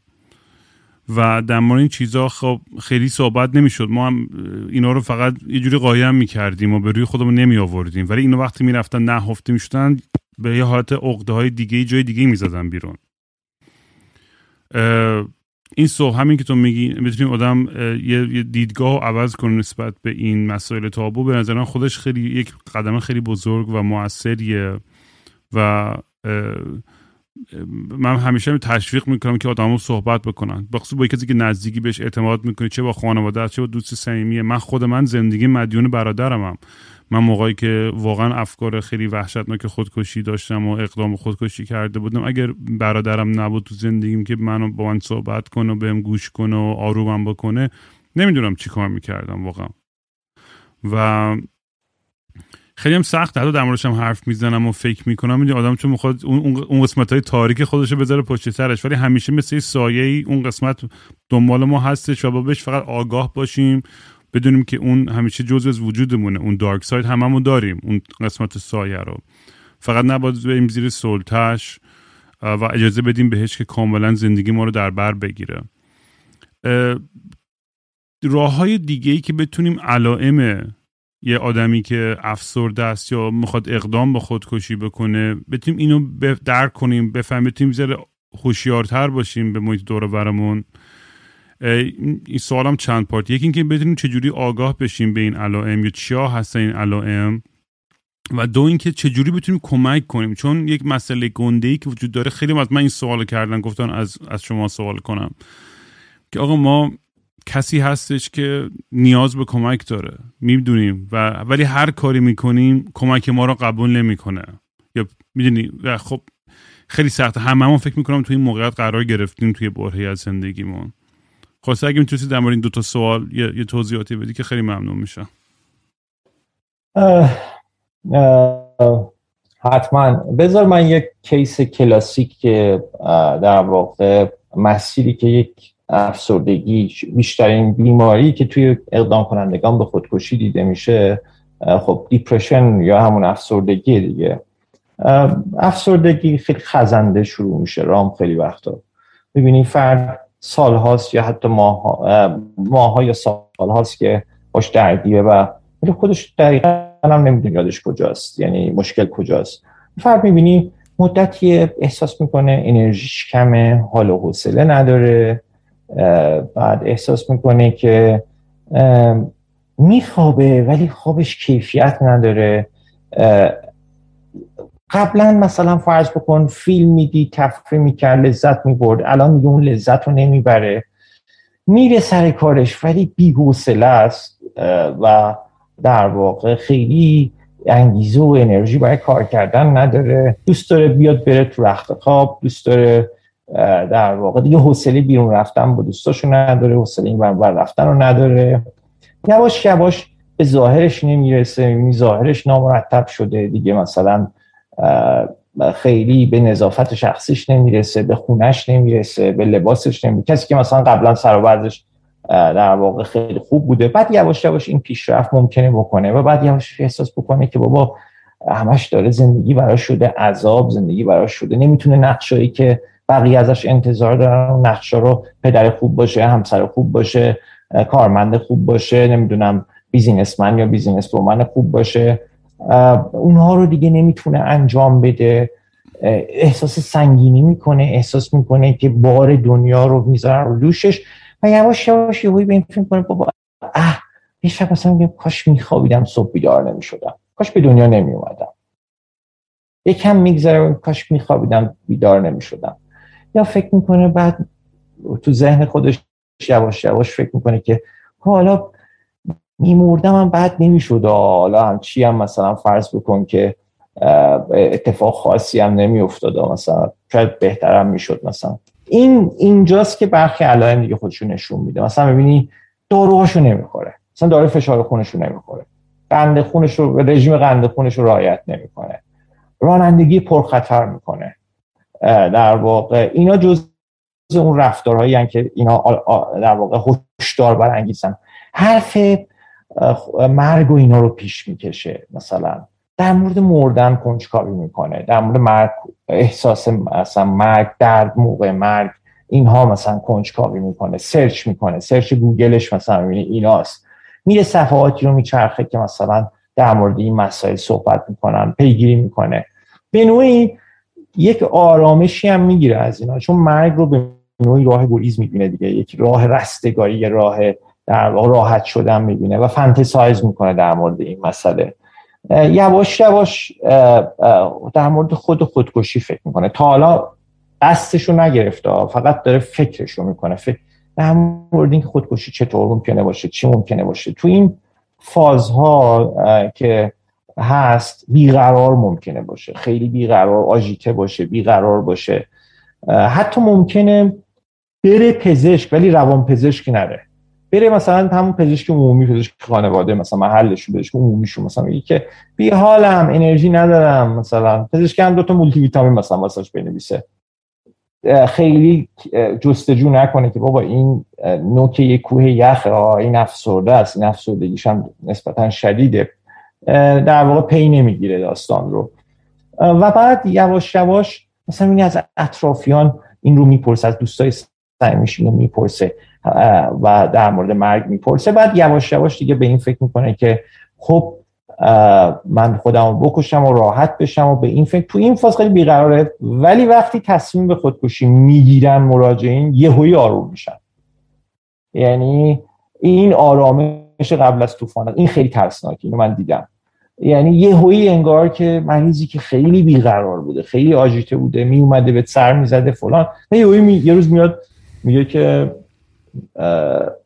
خیلی خوبم اوکی هم درست میشه همه چی مثلا.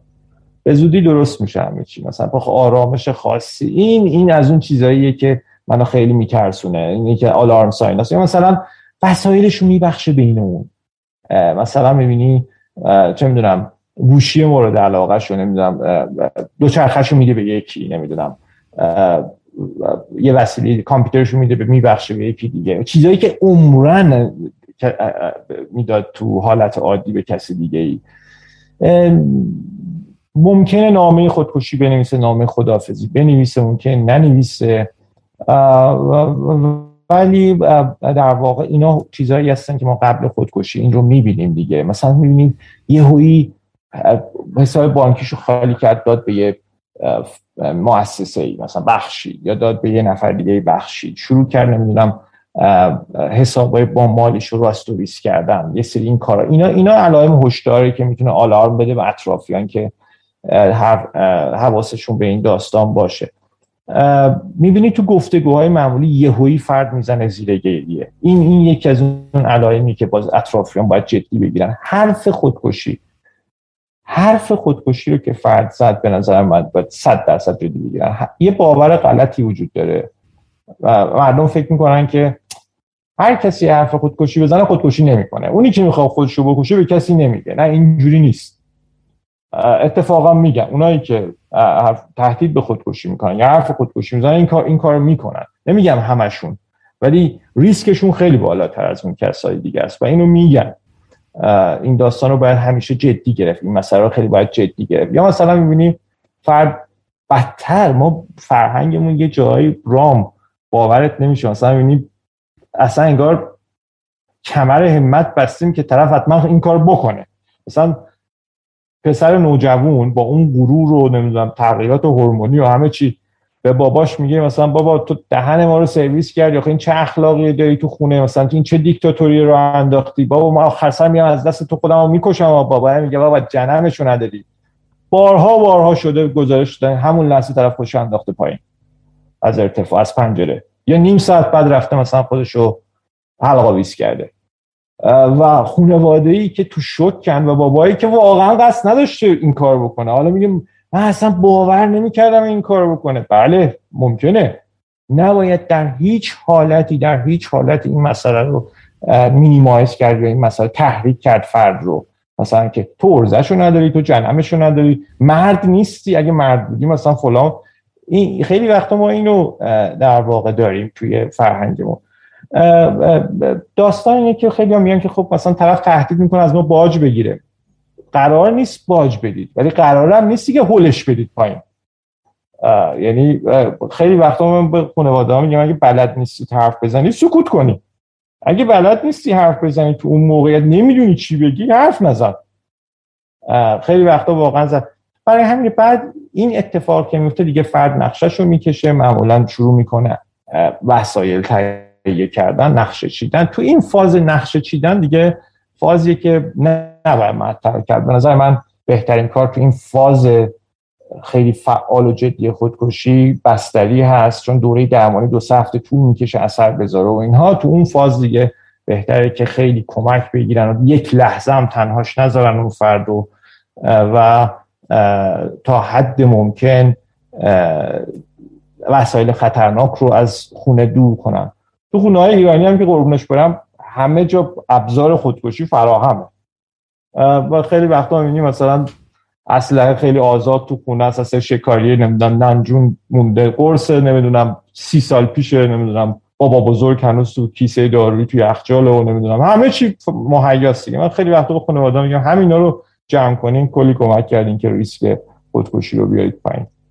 کاری که می‌تونیم بکنیم وقتی که می‌بینیم حالا علائم جدی تره توی نفر ما چجور کمک می‌تونیم بکنیم؟ من میگم خیلی بچه هاست من این سوال من خودم چندین بار شده واقعا که برام بچه ها voice دادن message دادن که به فکر خودکشی هم اصلا یه سری چند تاشونم که مثلا تو بیمارستان من پیگیرشون بودم با فک و فامیلشون که چجوری شده حال و احوال و پرس یعنی تونستم در حدی توجه بکنم و گوش کنم که یه کمکی کرده باشم. ولی اون مسئولیت منم نیست. من نه این کارم نه واقعا خیلی خیلی هم خیلی فشار روحی روانی رو خود منم. آدمی که یکی یه بار برام عکس فرستاد حالا جالب خود طرفم روانشناس بود. برام عکس فرستاد که رگ دستشو زده مثلا.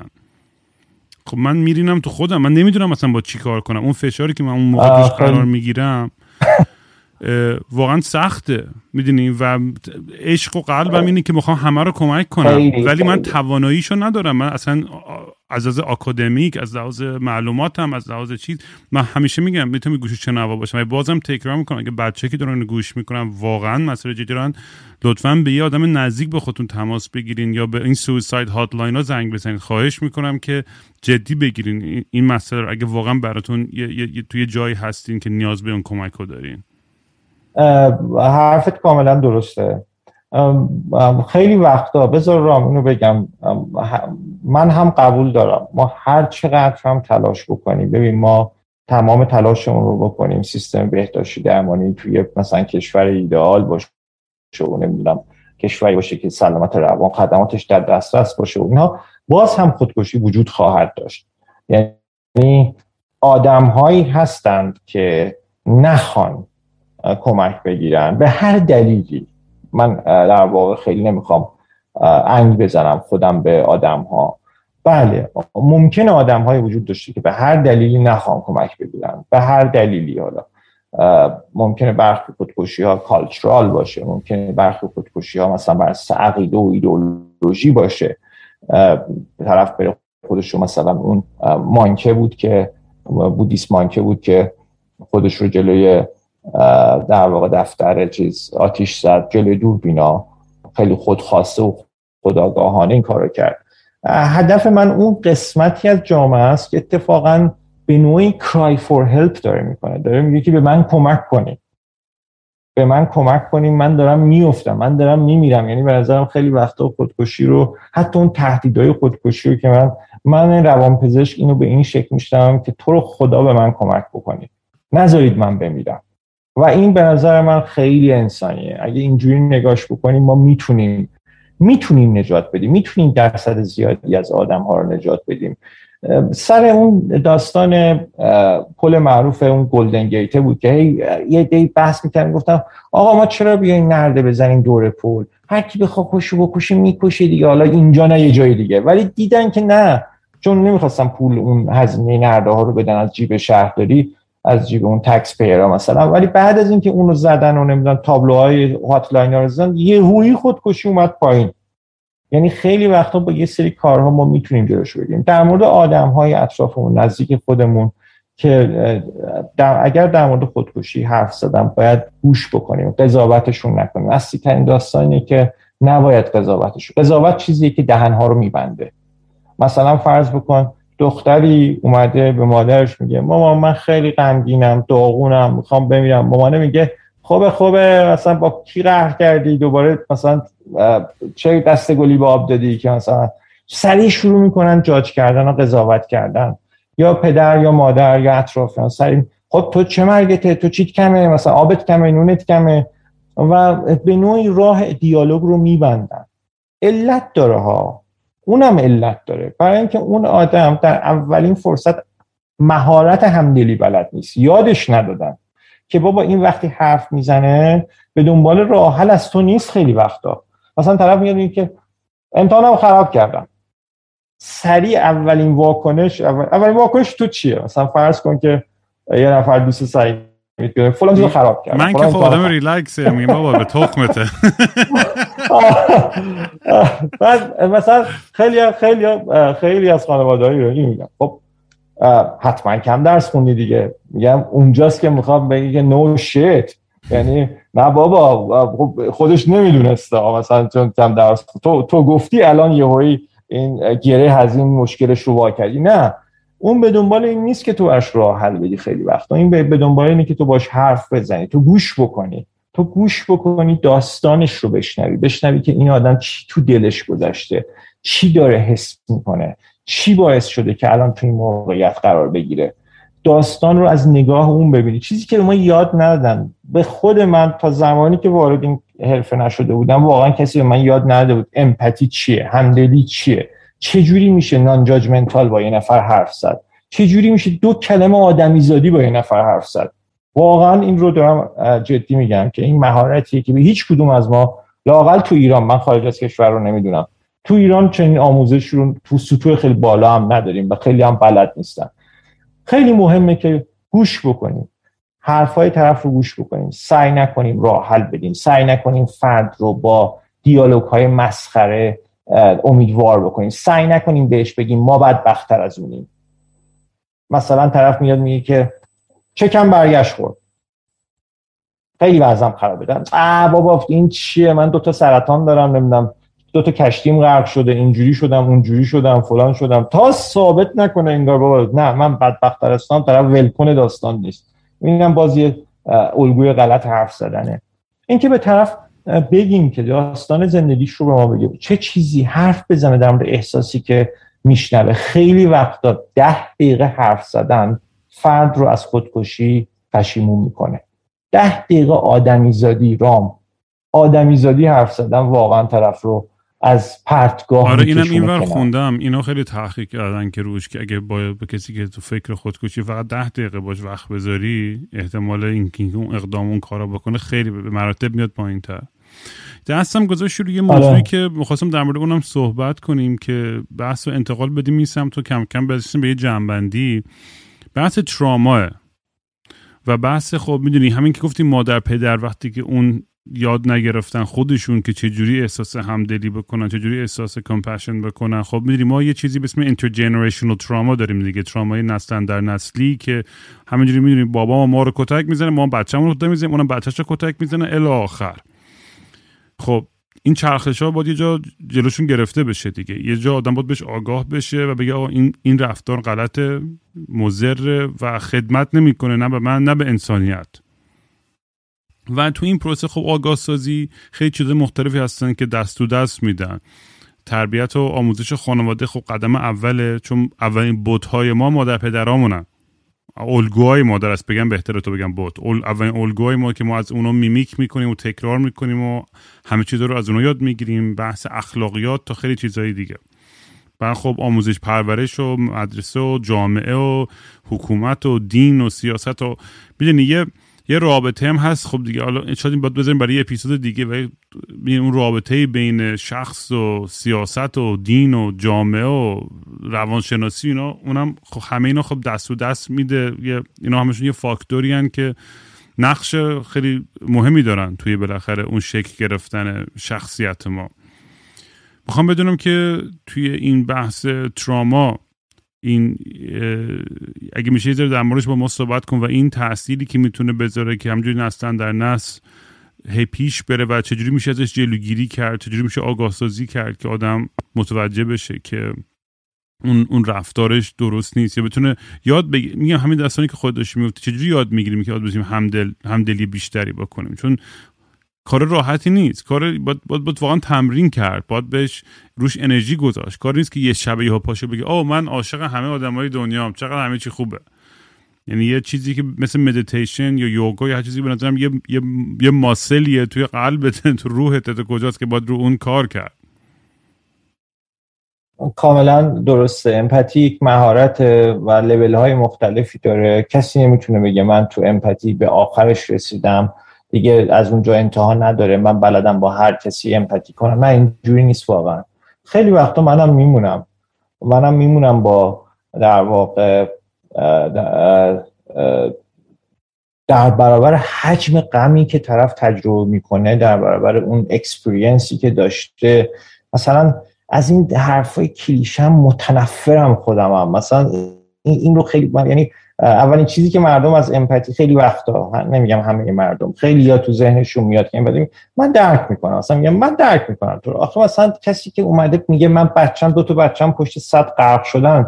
تو چی رو چی شو درک می‌کنی دقیقا؟ آخه تو تو توی که حد اکثر غم و اینه که قهوت شکر داشت یا نداشت. مثلا حالا تو چی آخه درک می‌کنی که این آدم تو اون لحظه چی کشیده و داره در چی حرف بزنه پس بعضی وقتا واقعا بعضی جملات اصلا سم تو امپاتی. یعنی اصلا فاصله ایجاد می‌کنه فرسنگ ها یا به همین خاطر واقعا نیاز به آموزش داره نیاز به تمرین داره نیاز به شرکت تو کارگاه داره نیاز به این داره که از سنین خیلی پایین هم بهتر آموزش داده بشه که توجه بکنیم در واقع به اون تجربه ای که اون فرد داشته. به هیچ وجه به دنبال دادن حرفای کلیشه‌ای و راهکارهای علکی نباشیم که میخندن دیگه. من مراجعین خیلی وقتا پشت سر پوسخندی می‌زنن که مثلا بابا ای بابا طرف تو یه جای دیگه سیر می‌کنه. من یه جایی من اصلا نفهمید در واقع باید کاری بکنیم که اون طرف وقتی از در اتاق مصاحبه یا از پیش شما پیش دوست داشته بگه بابا این یه گوشه ای از درد منو فهمید. یه گوشه‌ای. درسته؟ راه حل مطمئنم به خیلی از درداتون لحظه نمیشه داد. مثلا کسی که سالها تروما داشته. در مورد خود تروما هم همینطوره رام. تروما یکی از اون risk factor هاییه که ریسک آسیب دادن self-harm رو افزایش میده در آینده. حتی تروما توی مادر هم ریسک self-harm توی بچه رو افزایش میده در این حد. sexual trauma ها و physical trauma ها physical abuse ا و sexual abuse ا به خصوص اگه repeated باشن به خصوص اگه تکرار شونده باشن. اینم یکی از اون چیزهایی که risk factor ها هست. و نیاز به care حرفه ای داره. نیاز داره به اینکه این آدم ها care حرفه ای بگیرن. و بسیار هم هزینه بر این care حرفه ای ها یعنی به این سادگی نیست. پس بهترین راه اینه که ما جلوی این تروما ها رو بگیریم دیگه. یعنی نذاریم ایجاد بشن. چون وقتی ایجاد بشن واقعا جمع کردنشون کار آسونی نیست. راه داره. مطمئنا میشه. مطمئنا میشه از دست اثر بد تروماهایی که به ما تو زندگیم وارد شده نمیشه فراموششون کرد. ولی میشه در واقع اون رو incorporate کرد با image ی یا self ی که ما الان داریم. خیلی از هنرمندا خیلی از آدمای بزرگ خیلی از آدمایی که تو زندگی تروماهای سختی داشتن تونستن در واقع incorporate بکنن تروماهای خودشون نمونه معروفشون ویکتور فرانکل هست دیگه روانپزشک در واقع آلمانی یهودی که تمام خانواده‌اش از اون خانواده‌اش تو هولوکاست از دست تمام پنج سال تو گتو تو در واقع اردوگاه های کمپ های مرگ زندگی کرد و به طور خیلی شانسی نجات پیدا کرد و بعدا کتابی نوشت کتابی نوشت خیلی کمک کرده تو زمینه تروما. کتابم اسمش از In the Search of Meaning فکر کنم. آفرین آفرین. خوندی؟ آره،, آره معرفی کردم تو پادکست قبلا. آره. و نمونهش اونه. منظورم اینه که راه داره مطمئنه ولی خب بهترین کار اینه که ما پیشگیری بکنیم از چنین اتفاقاتی از, از بروز چنین تروماهایی جلوگیری بکنیم. راهش هم آگاه سازی و ایجاد ابزار برای خروج برای اگزیت کردن از در واقع روابط ابیوزی یا روابط تروماتیک هست. یک سری تروما هم که خب در واقع مثل تروماهای طبیعی سیل و زلزله و نمی‌دونم اینها دیگه غیر قابل اجتناب هست خیلی وقت ممکنه پیش بیاد. ولی خب در مورد اون تروماهایی مثل دامستیک ابیوز ها مثل سکشوال ابیوز ها واقعا راه وجود داره. یعنی از دستمون برمیاد. با همین امکانات موجود ما می‌تونیم حجمش رو کم بکنیم و مطمئنا اگر این حجم رو کم بکنیم این مسئله رو کم کنیم با آموزش با آموزش مهارت های زندگی social skill در واقع training ها با ایجاد مثلا جاها و مفرهایی که فرد بتونه روابط abusive رو گزارش بده با حمایت های قانونی که ازش انجام میشه خیلی وقتا واقعا میشه تاثیر این تروما ها رو کم کرد. sexual trauma ها و physical trauma ها بگم. خیلی بیشتر از اون چیزیه که گزارش میشه. خیلی خیلی بیشتر یعنی یه چیزی من میگم یه چیزی میشنوی اغلب اکثریت شکی نیستش. واقعا من تو همین اجتماعی کوچیکی که دارم تجربه های بچه هایی که آزار جنسی دیدن توی ایران چه دختر چه پسر خیلی بالا بوده و خیلی وحشتناکه دیگه. واقعا میگم دیگه. اینجاست که می‌ذاریم برای اپیزود دیگه میگم اون رابطه عقدهای جنسی به نظر من خودش یک فاکتور خیلی بزرگه تو خیلی از مسائلی که توی جامعه ما وجود داره. حالا امروز خیلی وقتش نیست. من فقط خواستم اینم اضافه کنم که خود من خب تجربه خانواده من و اتفاقی برای پدرم افتاد یه ترامای خیلی بزرگی بود. و خب جوری که من سعی کردم من بعدش هم خب کلی اعتیاد و قرص و فلان و دراگ و قمار و زندگیمو باختم. اصلا یعنی سکس و تو همه چیز خودم داشتم غرق می‌کردم. برای اینکه حضور نداشته باشم توی اون درد توی اون لحظه. چون انقدر برام وحشتناک و غیر قابل تصور بود اون اتفاق و انقدر می‌دونی تو هزار سال نوری هم من واقعا خوابشو نمی‌دیدم که همچین اتفاقی برای خانواده من پیش بیاد. و وقتی افتاد می‌دونی حالا هر کی یه جور دیر می‌کنه به تراما و دنبال جواب میگره و میگه چرا کهکشان با ما این کارو کرد؟ چرا خدا این کارو کرد؟ چرا؟ من خب خیلی منطقی تر اون خودم انقدر خالی کردم و بخصوص طریق این پادکستم که خودم بیشترم خالی کردم خیلی سباکی, سباکی بیشتری کردم و باعث شد که بتونم باهاش کنار بیام. نه کنار بیام ازش به عنوان یه سورس و منبع قدرت بهش نگاه کنم که بتونم هم خودم رو کمک کنم همشه به دیگران بین حرفم کمکی باشه و یه انگیزه بده که ببین منم اگه با این شرایط تونستم خودم رو جمع کنم و ادامه بدم عشق بدم عشق بگیرم و غیره. و خودم خیلی داستانی بچه هم که با هم در میون می‌ذارن شیر می‌کنن از زندگی شخصیشون و تراماهاشون و اینکه چجوری اوورکام کردن اون تراما رو خب خیلی به من انگیزه میده خیلی روحی میده. واقعا انقدر بچه های زیبایی با هم تماس گرفتن و داستاناشون رو با هم در میون گذاشتن که میگم این همین بحث دیالوگ و دور هم بودن و توی اجتماع بودن و بحثی که پیشتر اوایل پادکست کردیم از یک آدمایی که بیشترین عمر رو می‌کنن تو کره زمین که میگم به قول تو واقعا با همین امکاناتی هم که الان هستش ما خیلی می‌تونیم پیشگیری کنیم از خیلی مسائل. تو وقتی که بتونیم این انگار رو از روشون برداریم در موردشون صحبت کنیم ترسی از شرم نداشته باشیم یا از قضاوت و بتونیم خیلی راحت و لخت همه اینا رو بریزیم بیرون. واقعا تاثیرگذاره قطعا همینطوره. من نمی‌تونم واقعا تصور کنم که اگه جای تو بودم واقعا چه اتفاقی برای من میافتاد. این اتفاقی که برای تو و خانوادت افتاد همه مردم ایران می‌دونن دیگه. در واقع شاهدش بودن که چه ظلمی شد و چه اتفاقی افتاد و قطعا ترومای خیلی سنگینی بوده. به تو به خانوادت به آدمای نزدیک تو کسایی که پدرت رو میشناختن.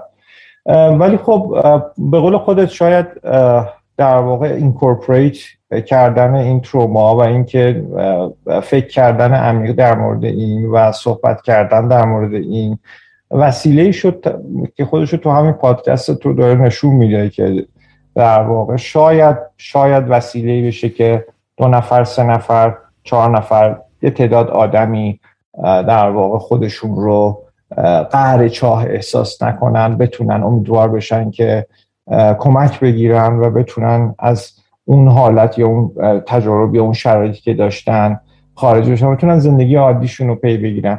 من یه را بذار من یه سوال هست اجازه دارم یه سوال بپرسم؟ صد درصد. هر چی می‌خوای ازم بپرس. من چیزی نیست که من چی؟ بیشتر از هر چیز دیگه بیشتر از هر چیز دیگه چی به تو کمک کرد؟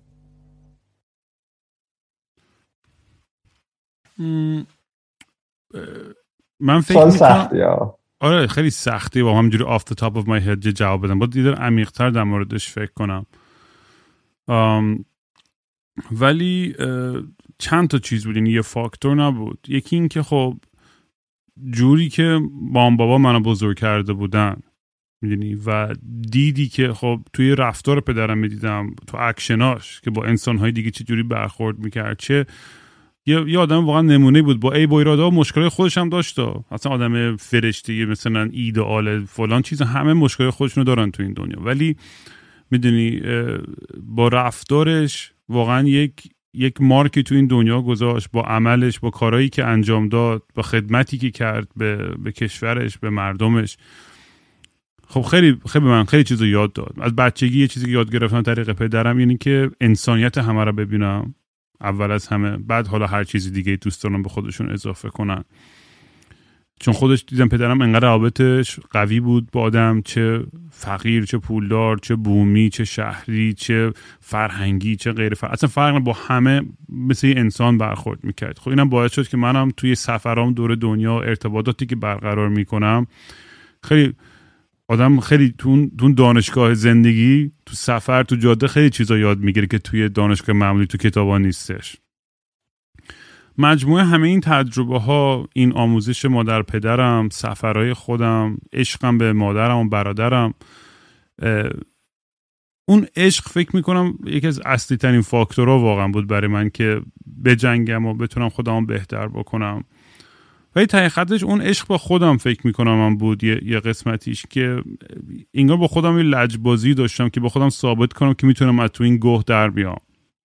چون انقدر تو زندگیم زمین خوردم و بازم خواهم خورده ولی اون پا شدنه از, از, از اون گندا و جوری که بتونم دوباره پای خودم وایسم یه انرژی و یه انگیزه داره. حتی بعضی وقتا میگم اعتیاد آور لامصب. می‌دونیم یه اصطلاحی هست تو انگلیسی میگن be careful what you wish for. بترس از اون چیزی که براش آرزو می‌کنی. و من همونجوری که قبلا گفتم آرزو بودی که داستان زندگی من پر از ماجرا باشه. خب بیا اینم ماجرا. تا خرتناق زندگی ما بر تعریف کنم چقدر اتفاق و ماجرا و تراما و اتفاق عجیب غریب افتاده. و برای همه هم همین همه تو داستانهای خاص خودشون اتفاقات خیلی عجیب و غریب خودشونو دارن.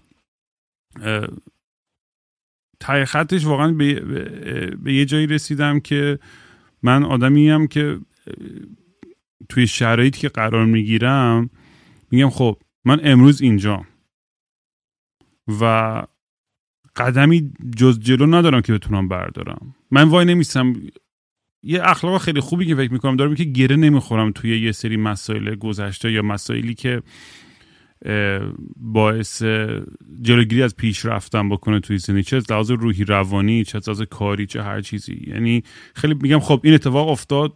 حالا یه, حالت باش دیل می‌کنم تراپی میرم اون حضور داره. ولی زندگیم داره جلو میره. باید, باید, ادامه بدم به زندگیم. چاره ای ندارم. و هر روز هر روز یه دلیل و یه انگیزه جدیدی برای جنگیدن برای زندگی پیدا می‌کنم. و اون قدم های کوچیک برام خیلی بهتره. تا اینکه بخوام گنده گوزی کنم یا چی میگن دور پردازی کنم مثلا فکر کنم پنج سال یا ده سال. مثلا برنامه ندارم. من چه می‌دونم؟ سه روز دیگه نمی‌دونم کجام. چه برسه پنج سال ده سال دیگه هم. یعنی تمام مجموعه تجربات هم همه این تراما همه اتفاقات باعث شد که یه شناختی روی خودم پیدا بکنم که بدونم اوکی من توی این چارچوب می‌تونم خوب کار کنم و زندگی کنم و زندگی سالمی داشته باشم. دیگه خودم دیگه نمی‌تونم با خودم دروغ بگم. و هر کسی و یه بحث جالبی که پیشترم می‌خواستم بهش اشاره کنم که چه توی آدمی که اختلالات بیمارای روانی دارن یا آدمی که به خصوص اعتیاد دارن یعنی هنر دروغ گفتنشون اصلا توی یه لول کهکشانی میره بالا. منم با خودم تصریف نه با خودم نه به دنیا دیگه دروغ نگم.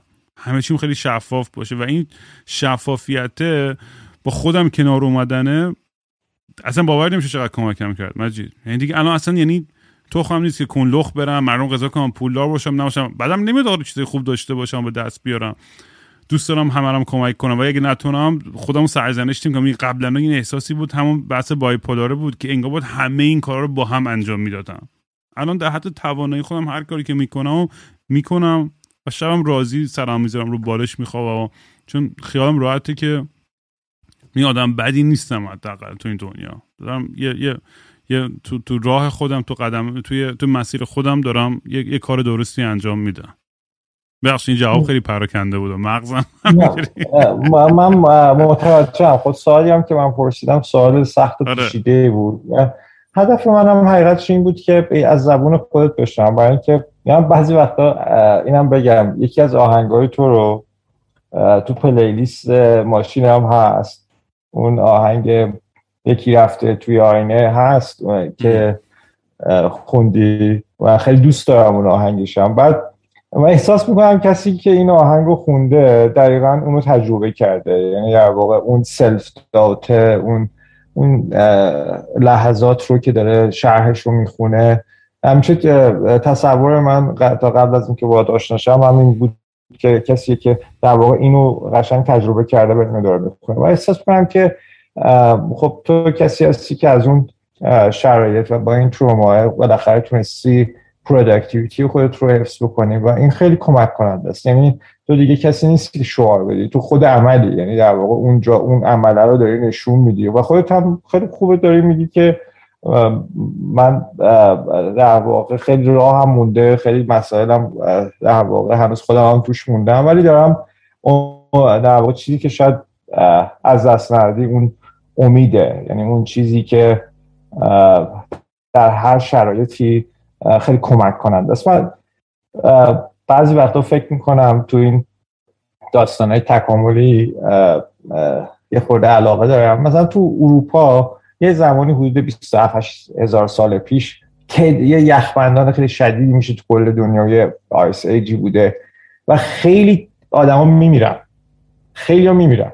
یعنی تعداد خیلی کمی باقی می‌مونه یعنی در حد extinction در واقع انقراض بشر میره و تو آدما تو بعضی غارا زندگی می‌کردن و یه نفر عکس دستش رو غار در واقع با رنگ زده و تعبیر کرده. و من فکر کنم اون آدمه اون دسته همیشه برای من برای خود من برای شخص خود من اون عکس اون تصویره و اون داستان پشتش همیشه نشون میده که در سیاه ترین دیگه زمانهای ممکن هم میشه امید رو زنده نگه داشت.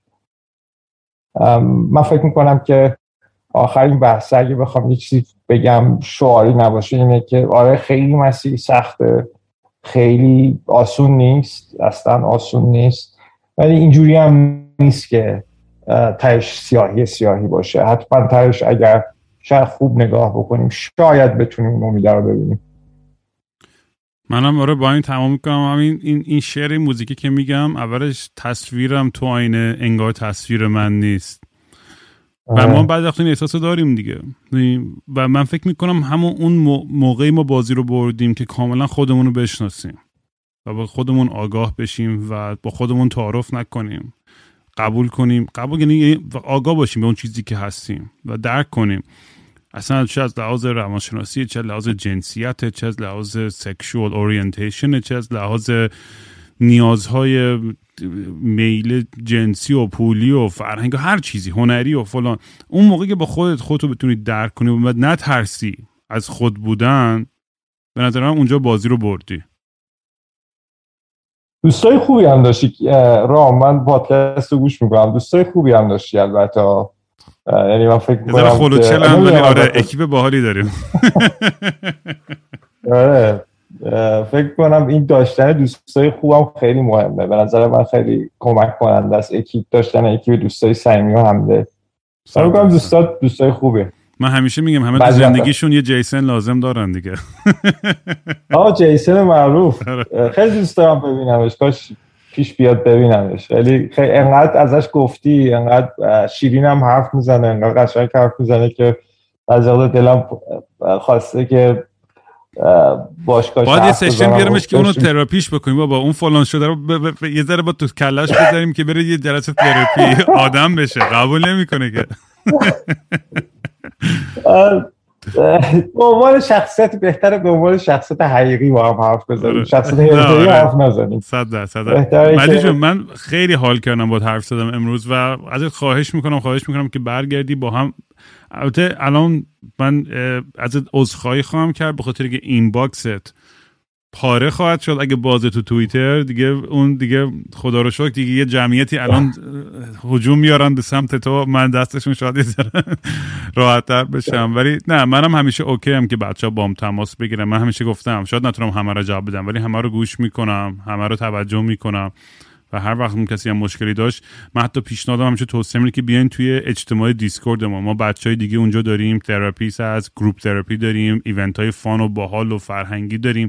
اونجا یه اجتماعی از یه سری آدمای دیوانه ای که پادکست منو گوش می‌کنن. خلاصه شاید اون تو بتونی بیشتر خودتو پیدا کنی و آدمای دیگه هم وصل بشی. لینکش هم هست همیشه همه جا. مرسی واقعا. که اومدی. با هم صحبت کردیم امروز.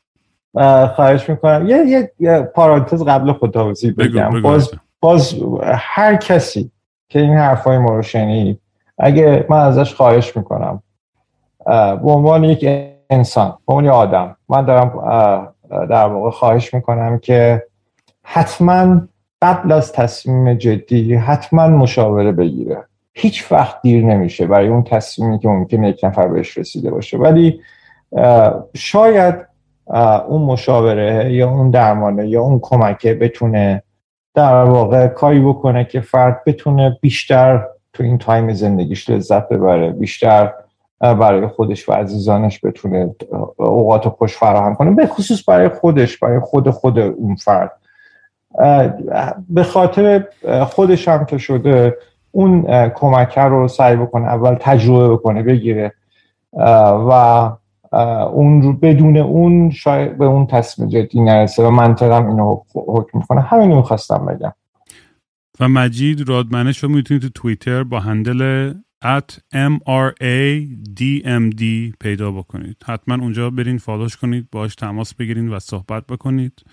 و سوالای بعدیتون رو لطفا برامون بفرستین که دفعه بعد با هم صحبت می‌کنیم بیشتر روی چی focus کنیم. چون ما امروز خیلی کلی خوب حرف زدیم در مورد خیلی از مسائل. ولی من زیاد مزاحمت خواهم شد مجید جون مخلصیم. خیلی خوشحال شدم. من direct توییتر هم بسته است البته. بگم حالا مردم خب تگت می‌کنن دیگه. یه جوری یه جوری پیدات می‌کنن. اگه جایی هست که بعدا می‌تونن پیدات کنن حالا خودت بگو دیگه. من ارومی هستم دیگه ارومی می‌شناسم. یه سرچ تو اینترنت هم قشنگ می‌تونم به آدرس محل کار اینا رو پیدا بکنن ولی بهترین کار مراجعه به یک درمانگر معتمد خودشون در دسترس خودشون تو شهر خودشونه. بهترین کار اینه. از الان هم این رو بگم. صد درصد. خیلی خوشحال شدم رام. من همینطور. مرسی. می‌بینم خودت باش. می‌بینم جاکس. خداحافظ. جاکس.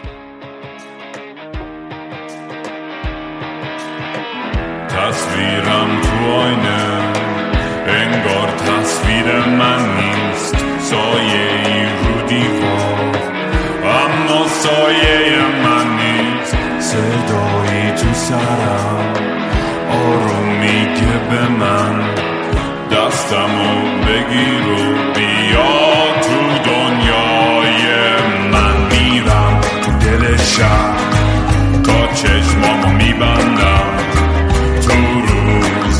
روز